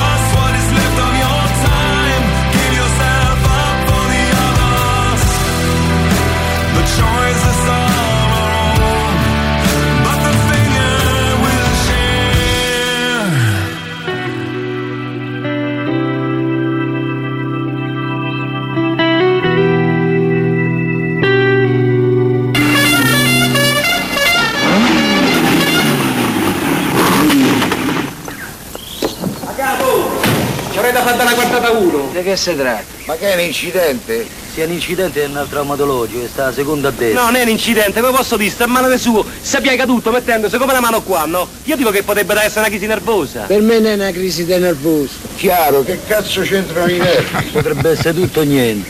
Fa morire. Tocca farlo visitare, portarlo all'osservazione e chiamare il dottore. A proposito, ma c'è sta il dottore? C'è sta, c'è sta. C'è sta il dottorino. E come non ci sta il dottorino? Buonanotte Francesco Di Font. Ben E come arrivato. non ci sta, buonanotte Eh, Paolo, Davide, buonanotte a Francesco. tutti gli ascoltatori. Buonanotte e ben a tutte trovato. le ascoltatrici. Come hai passato Ah, il. San Valentine? Benissimo, benissimo in compagnia ovviamente. beh, quindi quando mai? co- contento e felice. Tu sei uno di quelli che mi festeggiano il San Valentino, vero Di Fant? Ma non ho una, una tradizione storica io, Ah. no, devo dire no, eh, però que- quest'anno sì, quindi molto contento, molto felice e devo dire sì, quindi pollice in su, pollice in su. Tu dovevi rispondere, il dubbio non è se lo festeggio o no, ma il dubbio è con chi. Esatto. Proprio per sì, ammantare esatto. ancora di più di fasce. siccome ce ne sono poche di Fant, di Eh, ascoltatrici che ti cercano per San Valentino, effettivamente un po' di rischi, rischi fuoco. una legittima uccisione dalla parte della tua dolce metà, ma chi se ne frega fa anche parte, show e quant'altro. Ci no? vuole, ci vuole. Poi, poi, Francesco, quelle ferite un giorno, un giorno faranno, faranno folklore. eh, quando porterai quei tagli sulle braccia, quel ginocchietto Certo. rotto, eh, quella Certo. costolina incrinata. Un giorno potrebbe, potrebbe giocare a tuo favore. Senti, più, eh, più L'unico inconveniente è che non potrai fare parkour con il buon Paolo Dicenzo. Eh, vabbè, su questo, ma io non ti ho neanche invitato poi effettivamente di Fanta a fare parkour a casa mia. non la raccontiamo un'altra volta perché l'abbiamo fatto Perché già ieri basta, sera, eh. però poi magari in separata sede fatti raccontare il nuovo hobby di, di Paolo che è quello di andare a stanare sotto le palafitte i cani nella spiaggia. Se è piace questa cosa, poi dopo te la racconto in privato. Già, chiamo- già lo chiamano Dunkirk il mio cane. Sì, una scena da una via di mezzo tra. Salda- Salvate il soldato Ryan, prendi due film, Salvate il soldato Ryan e Beethoven, il film col cane, no? esatto, stato Fai la mio Beethoven crasi. pesa 4 kg e Eh, mezzo. vabbè, certo, di più non puoi permettere. No, di più non mi posso permettere assolutamente. Ma Paolo è, Paolo è atletico, può fare questo e sì, altro, sì, sì, sì, sì, Sì, Atletico Madrid, Paolo. Il confronto, chi, il confronto a chi non lo è, il confronto di chi non lo è, ad esempio, vabbè, lasciamo perdere, sì, sono assolutamente atletico. questo, questo è Il sicuro. confronto con una salma dell'83 lui Esatto, esatto. Senti, Di Fante, più, più da Patrick o più da Liliana? Più da Patrick, secondo me, stasera. Eh? Magari iniziamo da Patrick perché Dai. ha appena concluso il suo intervento interessantissimo, lo Sì. ringraziamo e beh, poi Sì. torniamo anche appunto, ci ricolleghiamo al San Valentino eh, eh, di Liliana, però in una parte un po' più diciamo rosa. eh, Però occhio perché il. San Valentino di Liliana è stato di sangue, eh, di. Sì, infatti. Campana. mm. No, per ricollegarsi al tema amoroso, ecco, in quel senso. Ah, no, ecco, sicuramente, ok. eh, no, facciamo i bravi. Andiamo da Patrick, facciamo i bravi. Andiamo da Patrick per dire appunto è molto interessante mi è venuto un gancio naturale quando ha parlato del corpo, cioè che quando effettivamente si chiede il perdono dopo queste situazioni di cui ha parlato Patrick, non sempre l'altra persona riesce a, a superare la cosa, no? quindi eh, rimane distante o comunque freddo, comunque ci sono segnali che qualcosa non va, che che le cose non stanno andando nel verso giusto. Quali possono essere questi segnali? Che possono essere molto utili per tutte le persone che sono in coppia per capire non solo in quella fase di, di perdono, ma anche prima, magari se c'è qualcosa che non va, qualche tensione, qualche cosa di non detto, no? qualche cosa che non si riesce a tirar fuori a dire, sono segnali utili per indicare questo tipo di, di disagio che ci può essere. Prima di tutto il tono di voce, no? se riconosciamo un tono di voce un pochino più arrabbiato, anche lì ovviamente è un chiaro segnale di allarme, ma anche un tono di voce che è meno modulato del solito, cioè che è più incolore, più piatto. mm? Se, se viviamo con una persona che ha un tono di voce magari allegro, frizzante o comunque riesce a modulare alti e bassi, quando invece rimane più neutra, più monocolore, quello è un segnale che qualcosa potrebbe andare storto in quel momento, potrebbe esserci del disagio. Poi il contatto fisico, il contatto visivo, se sia il contatto fisico o il contatto visivo sono diminuiti, anche lì è un segnale d'allarme. Così anche come la distanza fisica, no? ci si abbraccia di meno ma si sta anche magari qualche centimetro di più distanti e se l'orientamento del corpo poi eh, della persona amata o con cui stiamo è rivolto dalle altre- da, da un'altra parte troppo spesso, allora c'è proprio un desiderio di evitamento in qualche modo. Questi sono tutti segnali di attenzione. Eh, però devi essere proponiamo. molto attento, dobbiamo essere molto attenti anche noi ad analizzare tutti questi comportamenti insieme, eh, Francesco. Beh, no, insieme è una tragedia se succedono. Eh, speriamo no, di no. diciamo nel- no, insieme dicevo nel- nell'arco di un, un periodo di tempo passato insieme, nel senso durante Sì. una giornata se, se tutti questi segnali poi si incrociano, immagino, io la vedo così, se tutti questi segnali poi si incrociano, probabilmente è come dici tu, però bisogna essere bravi anche a coglierli. Beh, in parte riusciamo già a livello istintivo a percepire questa specie Mm. di tensione e di disagio, però già analizzando a livello razionale quali sono Eh. i segnali su cui accendere diciamo, un po' più la luce, allora riusciamo anche ad avere un po' una, una guida, cioè riusciamo a capire che ci ricordiamo se, che se c'è quel segnale allora magari dobbiamo stare un po' più attenti. E basta fare qualche, qualche domanda in più, basta interessarsi di più all'altro magari per, per far uscire fuori la questione. eh. Chiaro, anche perché quando siamo nell'ambito di dinamiche di coppia parliamo sempre di persone che comunque si conoscono. Ora, al di là del tempo eh, che, che- che- che- che è eh, da, da quando stanno insieme, di fatto sono persone che si conoscono, Certo, non, è un, certo, non è un imprinting tra sconosciuti, allora sai, puoi muoverti nell'incognito. Prima di passare, magari, visto che è la puntata di San Valentino, quindi parlare anche un po' di seduzione tra sconosciuti, sguardi, atteggiamenti e linguaggio del corpo, per rimanere a Patrick, per rimanere al concetto di perdono, eh, riceviamo dei segnali da parte del corpo di sincero pentimento, di sincera costrizione, quasi di rabbia verso se stessi da parte di chi vuole chiedere scusa. Beh, lì diciamo dipende, dipende molto, molto soggettivo, perché c'è chi recita bene e riesce sempre a dire, farsi perdonare, tra virgolette, mentre invece magari una persona che, che non so se è innocente o meno, ma colta da emozione potrebbe dare segnali eh, come dire, contrari. Quindi questa domanda si incrocia con i segnali di menzogna abbastanza delicati, però sicuramente farsi più piccoli, con le spalle più piccole, mostrare segnali di tristezza, quindi l'espressione della tristezza nel volto, una voce un po' più modulata con un tono più basso, come Abbassare gli occhi, fra? Sì, abbassare, abbassare anche gli occhi, giustamente. Anche distogliere lo sguardo in alcuni momenti come certo. segnale di vergogna. Sì, questi possono essere sicuramente dei segnali collegati. Bisogna capire se sono veri o no, quello è un'altra- certo, un altro gioco. Fra, siamo, siamo un po' fuori, ci sentiamo tra poco. Vai. Vai. Sì.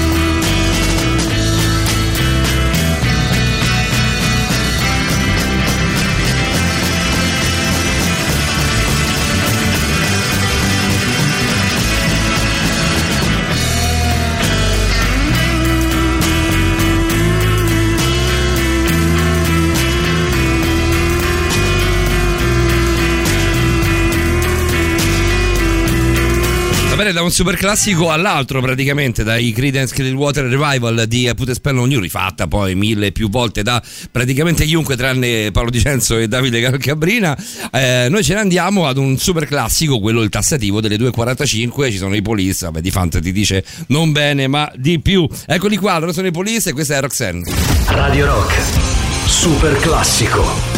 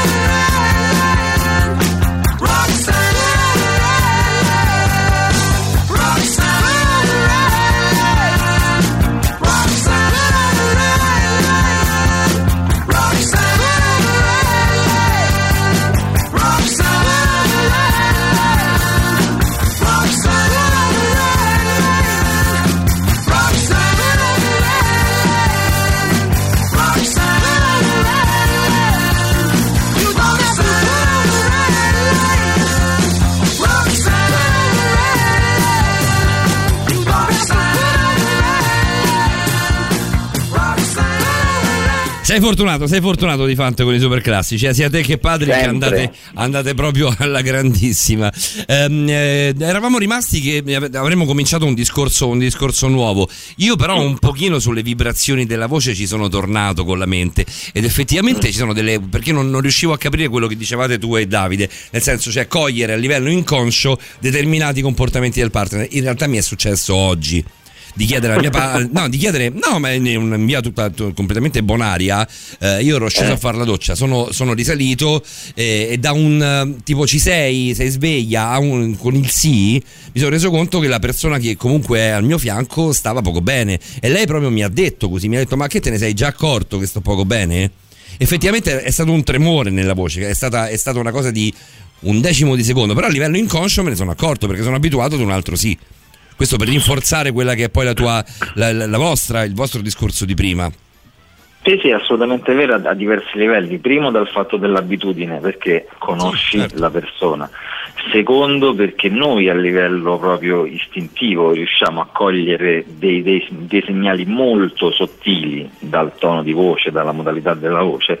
E terzo perché il, il- il suono a livello proprio umano, impatta sul lato del cervello eh, dedicato alle emozioni. Quindi la voce, specie del proprio partner, della persona amata, è ancora più, come dire, più percepita in maniera più sottile nelle sue sfumature, proprio perché impatta su quello strato del cervello. Prima di cambiare il focus su cui puntare il nostro faro negli ultimi, ultimi 10-15 minuti insieme, Francesco, dobbiamo una risposta a noi stessi in questo caso, perché Godai ci scrive eh, il Sì. pezzo degli U2 è di Batman Forever, di- diretto da Joel Schumacher, mi sembra di ricordare, siamo andati a ricontrollare, come ed, no? è, ed è assolutamente quello, quindi avevo ragione io in questo caso, eh, tra Tim Burton e Chris Nolan.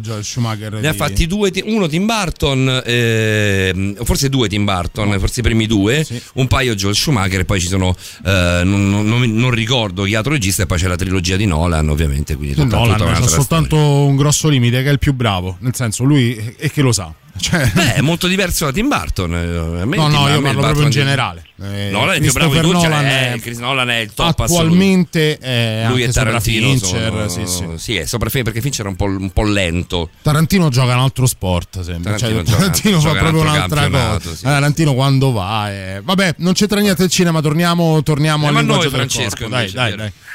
Anche se apprezzo sia Tarantino che Nolan, sono un grande fan, Eh, assolutamente a favore. Siamo, Eh, siamo nel Gota, eh, di fatto. Ho la felpa di Kill Bill questa sera, eh, figurati. Stasera si è travestito da serial killer, del resto Sì, martedì sì, sarà da, martedì grasso. da Beatrix Kiddo. Del Kido non ci sta male, lo sai, manca soltanto Sì, la Ducati. Sì, somiglio tantissimo a Uma Thurman Sì, in effetti. sì, sì, soprattutto. Per entrare, per entrare proprio nel, nel film a crime ha fatto bene, vedi? Eh, sembra che scherzi, qua mica pettiniamo le Una bambole. professionista sempre. Mica no? diamo lo smalto alle unghie dei criceti qua di fatto. Ma parliamo di seduzione, Eh, parliamo di dai. seduzione dedicata a San Valentino, insomma, che ormai insomma, è passato, però sai, eh, come dire, siamo sempre no, attenti. Beh, a, non è che le regole valgono per un giorno solo, insomma, noi Esatto, prendiamo siamo spunto, sempre- funzionano anche il lunedì 15. Esatto, siamo sempre attenti a cercare l'anima gemella sicuramente, quindi si, si comincia da, da casa, prima ancora che incontrare la persona. Una parte del linguaggio del corpo dovete sapere che è dedicato al vestiario e all'abbigliamento, ai trucchi, si chiama vestemica, pensate. Quindi è una parte dell'immagine che proponiamo Vestemica? all'esterno. La Sì, vestemica? vestemica. Vedi, Sì, quando la pensi di poter mettere No, via fa- il quaderno degli appunti, Di Fante, e io invece posso no. tutto. O, o ci stai facendo una supercazzola e No, quindi non no, prendo, no, no, non torno al, assolutamente al- al quaderno di Giuro. appunti oppure tiro fuori tutto. Giuro, la vestemica è lo studio del- della funzione, ma soprattutto dell'impatto psicologico che ha nel vestiario e i colori che indossiamo, il tipo di tessuti, ma anche il, il- il trucco, no? per dire per esempio le donne, eh, o gli accessori, anelli, orecchini, collane. Voi pensate anche quando no, banalmente nei videogiochi si costruisce il personaggio, si scelgono decine di accessori magari, no? e quelli personalizzano il nostro avatar, il nostro personaggio. In qualche modo è quello che facciamo anche noi, vogliamo proporre un tipo di immagine anche a seconda della persona che stiamo incontrando, se abbiamo un'idea di chi sia, quindi possiamo anche personalizzare il nostro appeal, come dire, giocando anche sul fatto che prevediamo che gli faccia piacere, conoscendo magari dei gusti o anticipando dei, dei gusti. Questo già è un primo un Che però è sempre un mix fare. anche con eh, ciò con cui ci troviamo più a nostro agio, ciò che pensiamo che comunque al di là del gusto dell'altra persona in qualche modo esalti il nostro, la, la- la nostra Eh, se presenza all'altra persona fisica. piace, piace il giallo adesso perché vedo te, però a me io so che non mi sta bene, difficilmente metterò il giallo per farti Eh, piacere. capisci, questo voglio dire, è sempre un po' mixata la cosa, è sempre un po' un compromesso tra, le varie- tra i vari aspetti, no? Quello è vero, però ci sono sempre gli estremi, cioè anche io sono comodo in tuta, ma non andrei mai a un primo appuntamento eh, in tuta. esatto. Certo, dipende, Così dipende, co- sai se... Così, così come tu metti la maglietta degli Slayer, però magari se esci con una ragazza un po' più, no, come dire... Con una esatto, gruppi di Laura Pausini. Ecco, esatto, Eh. magari eviti di mettere la, la maglietta dei, dei- dei Pantera o de- dei Metallica. Questo per portare a casa una, eh, una pommiciata di Fant, tutto questo. Hai capito? Mm. Eh, voglio dire. Quindi in qualche modo è, è un bilanciamento tra quello che noi mostriamo di noi e quello che in qualche modo vogliamo mostrare da un punto di vista anche di, di comunicazione strategica, ecco, tra virgolette, è un mix, giustamente. Però poi di fatto la scelta va a ricadere sempre tendenzialmente sulle stesse cose, cioè io immagino la donna che dice sì ok il primo appuntamento lui mi piace, mi interessa, però non esageriamo, non facciamo vedere proprio che c'ha la strada spianata sotto tutti i punti di vista, così come lui sì ok voglio fare una bella impressione e tutto quanto, però non sto andando ad un matrimonio, quindi giusto, una giusta Certo. via di mezzo. Poi alla fine tutti questi piccoli compromessi che si prendono qua e là ti portano di fatto ad indossare ciò che sostanzialmente indossi sempre. Eh, sì, sì, sì, sì. o comunque in che tutti modo- indossano in quelle circostanze più che tu indossi sempre. ecco. Sì, poi si cerca sempre di andare sul sicuro, tra virgolette, no? Esatto. cioè ne- ne- nel dubbio metti la cosa che sai che ha più probabilità che funzioni sicuramente, però ci, ci si può ragionare anche sul livello di vestemica come strumento attivo di comunicazione, il vestiario, e molti, molti lo fanno. Io magari personalmente sono meno attento, però molti cu- curano anche nei dettagli proprio no? il, il proprio stile e effettivamente ha un impatto ehm, sul- sul- sull'immagine che proponiamo. Attenzione anche in particolare eh, al trucco per le donne, che è apprezzato, molto apprezzato dagli uomini. Lo no? lasciamo, Come lo lasciamo come paragrafo per dopo di Fant? Certo, riprendiamo dal trucco, certo. Guarda, ti è uscito un pezzo, eh, abbiamo, ho messo il casuale sulla, mm, sulla regia automatica, ti è uscito questo pezzo che sta mm, ab- abitando la nostra regia da un po' di tempo. Io l'ho sempre skippato, adesso sono proprio curioso di vedere, tu te lo ricordi Non Davide? è affatto male. Non è affatto male. Lui è John Carpenter, quel John Carpenter, e il pezzo lui. è Christine, dedicato che Di- immagino a quella Christine. A quella Christine, quindi a chi ha un po' di anni, un po' di anni vicino agli Anta si ricorderà sicuramente Christine la macchina infernale. Sentiamo un po' che cosa tira fuori John Carpenter.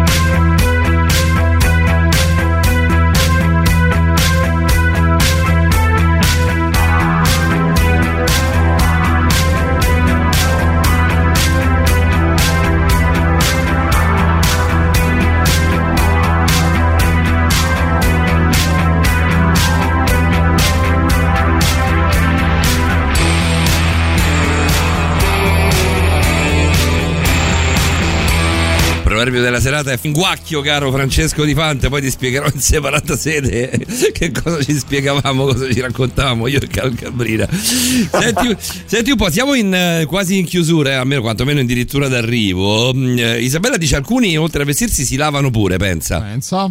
Sì. Io ci credo, sempre una ci credo poco, però insomma va bene. Ma possiamo dire che è una buonissima abitudine al di là Beh, sì, anche se non devi andare al serata, pomicio, esatto. Sì, cioè, nel senso io mi lavo nonostante venga a fare radio con, con Paolo, ad esempio. Beh, Paolo si lava prima di venire a fare radio con te. Questo Quindi perché tu pe- speri sempre di arrivare a, a- No, guarda, a- a proprio meta. no, cioè questa cosa no, non penso, cioè spero No, di arrivare no. a meta con te, sì, ma non mi lavo perché voglio arrivare a meta con te. Ah, non ti mi lavo perché proprio per abitudine mi lavo, lo faccio, cioè è una cosa che non sopporto, chi non si lava è una cosa che non sopporto. Eh. Sono maniaco di questa cosa. Io penso che nella seduzione bisogna innanzitutto sentirsi bene con se stessi, dice Silvia, quindi valorizzarsi, quindi valorizzarsi per piacersi e poi per piacere, che guarda che è inconsciamente quello che stavo dicendoti adesso Davide, che sono importanti allo stesso modo, eh, però credo che la scelta del vestiario ci dia anche una certa sicurezza e quindi da lì si spera di colpire di più. Sono d'accordissimo. Giusto, giusto. Il ragionamento fila, fila. Invece c'è chi ci chiede se c'è una bibliografia, dei testi a cui fare riferimento per quanto riguarda appunto la vestemica. Beh, eh, allora, il Desmond Morris, Non ci l'autore, credo, però che- di così è troppo, eh. Eh, lo so, così lo così so, lo mi so. inizia a dar Se stai fastidio. a prendere sulla stanchezza, Eh. Francesco, ora diciamocelo anche No, con, no, no, è vero, è vero. con una dizione non, non propriamente radiofonica, ci stai a perculare. Dai, Francesco, diciamo. Eh, però il fatto, il fatto è che è un- libro di tipo sei- 600 pagine, quindi attenzione se lo volete comprare, però di Desmond Morris, un famoso etologo che ha fatto praticamente un- quasi un vocabolario dei gesti del mondo in un libro che si chiama proprio Il mondo e i suoi gesti e lì spiega in particolare sia le funzioni del vestiario a livello psicologico e sociale che i vari dettagli della, deste- della vestemica. Quindi, Quindi la risposta è assolutamente sì a chi ci chiede se c'è Sì. una, una Bibbia della Sì. vestemica. Esatto, il- il- la Bibbia, no, no, Bi- Bibbia ce ne, ce ne sono altre magari, bisognerebbe sentire gli stilisti, però eh, riguardo a quello, allo studio dentro il linguaggio del corpo, le sue funzioni in questo senso, eh, Desmond Morris, il mondo e i suoi gesti. Sì. Tornando a quello che dicevamo all'inizio, quindi abbiamo, abbiamo deciso come vestirci, quindi una, una sorta di seduzione in qualche modo abbiamo armato eh, la, la, la- Esatto. la Pensa, nostra sono le tre, ci siamo soltanto vestiti. Abbiamo armato Esatto, la nostra cartucciera, arriviamo all'incontro.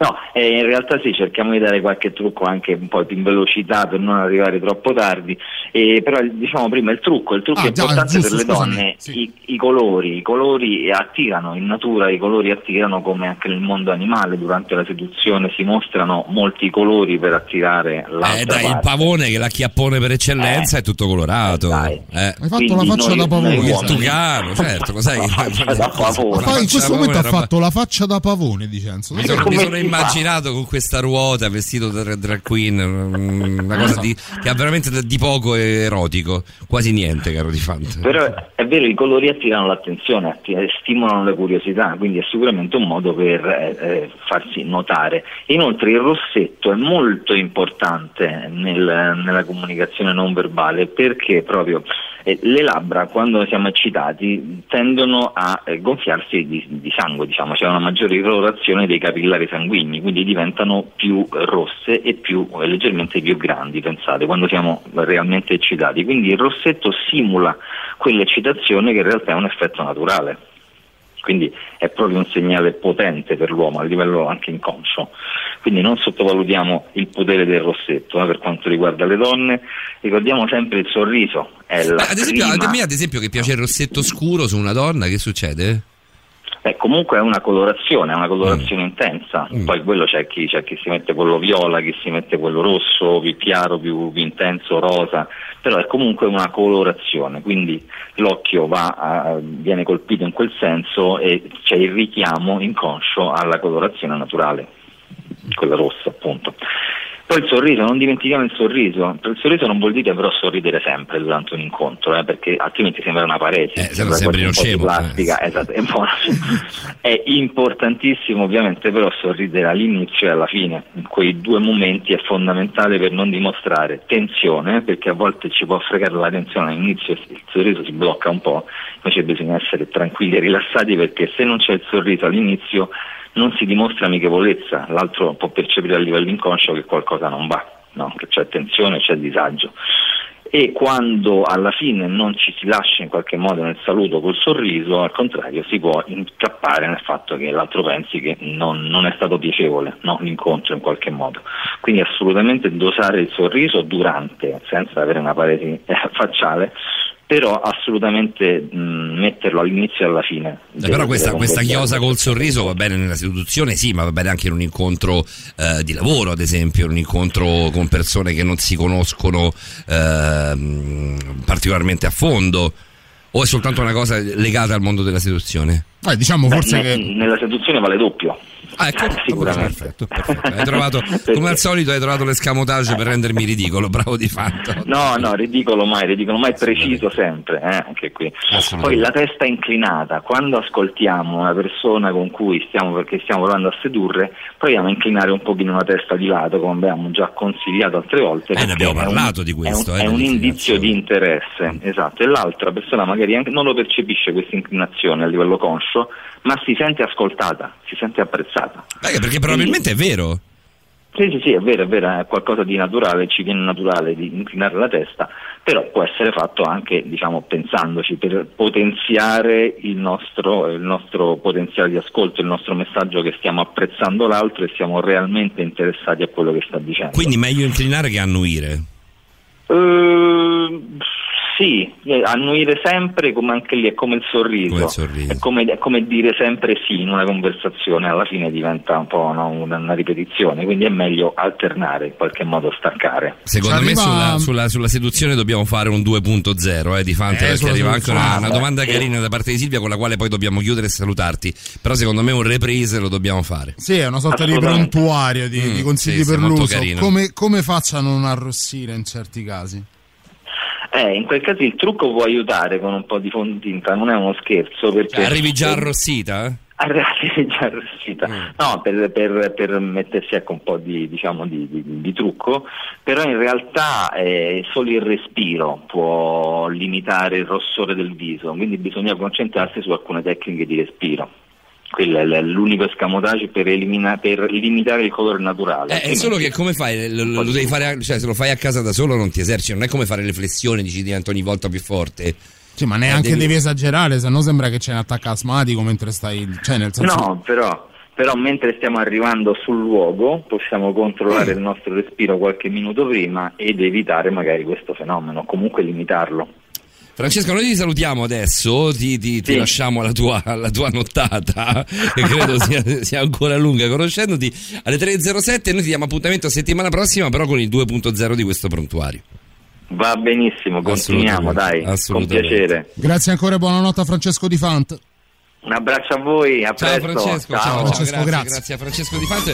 Noi siamo in ritardissimo con la nostra chiusura, salutiamoci dicendo semplicemente, ricordando semplicemente quelli che sono in ordine cronologico gli appuntamenti da non perdere su Radio Rock, in realtà non dovete perdere nulla del palinsesto di Radio Rock, però eh, un modo, in modo particolare non perdete mercoledì su giovedì, la notte tra mercoledì e giovedì dalla mezzanotte alle due, non perdete Stregati dalla rete con eh, Davide, con Simone, con Federico, Emanuele, ehm, Roberta e Laura. Perfetto. E non perdete ovviamente l'appuntamento con Simone Maurovic dalle 21 alle 24 di sabato con Beato Chi c'ha un occhio. Poi se volete perdere Speaker's Corner siete proprio delle merde, diciamocelo Siete francamente. Avete dai. visto, avete ascoltato eh, Borderline stasera, avete ascoltato Stregati dalla rete mercoledì, ascolterete ehm, Simone, Beato Chi c'ha un occhio. Se staccate proprio notte. su Borderline siete bastardi dentro. Sarebbe una cattiveria che non ci meritiamo, non ci sentiamo di meritare. Poi, nuovamente, domenica prossima, sempre da mezzanotte alle 3, l'appuntamento con Borderline. Abbiamo? Dome- Eh, le- abbiamo Roberta e domenica Stefano? prossima. C'è l'occulto? Sì, mi sa di sì, dobbiamo controllare. Sì, d- d- ditecelo voi al volo perché dobbiamo mandare i messaggi a chi ci attenti, coordina. dov- dobbiamo controllare. Eh sì, no, è l'occulto, per forza. Grazie a Davide. Calcabrina, grazie a, a Patrick Von Broek, a Liliana Montereale a Francesco Di Fant. E grazie a Paolo Dicenzo. Buonanotte. È stato bello, ciao ciao Ciao, ciao ciao. ciao.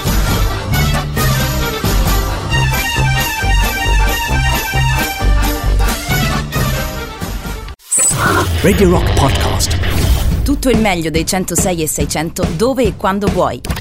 Radio Rock c'è e si sente. Anche in podcast.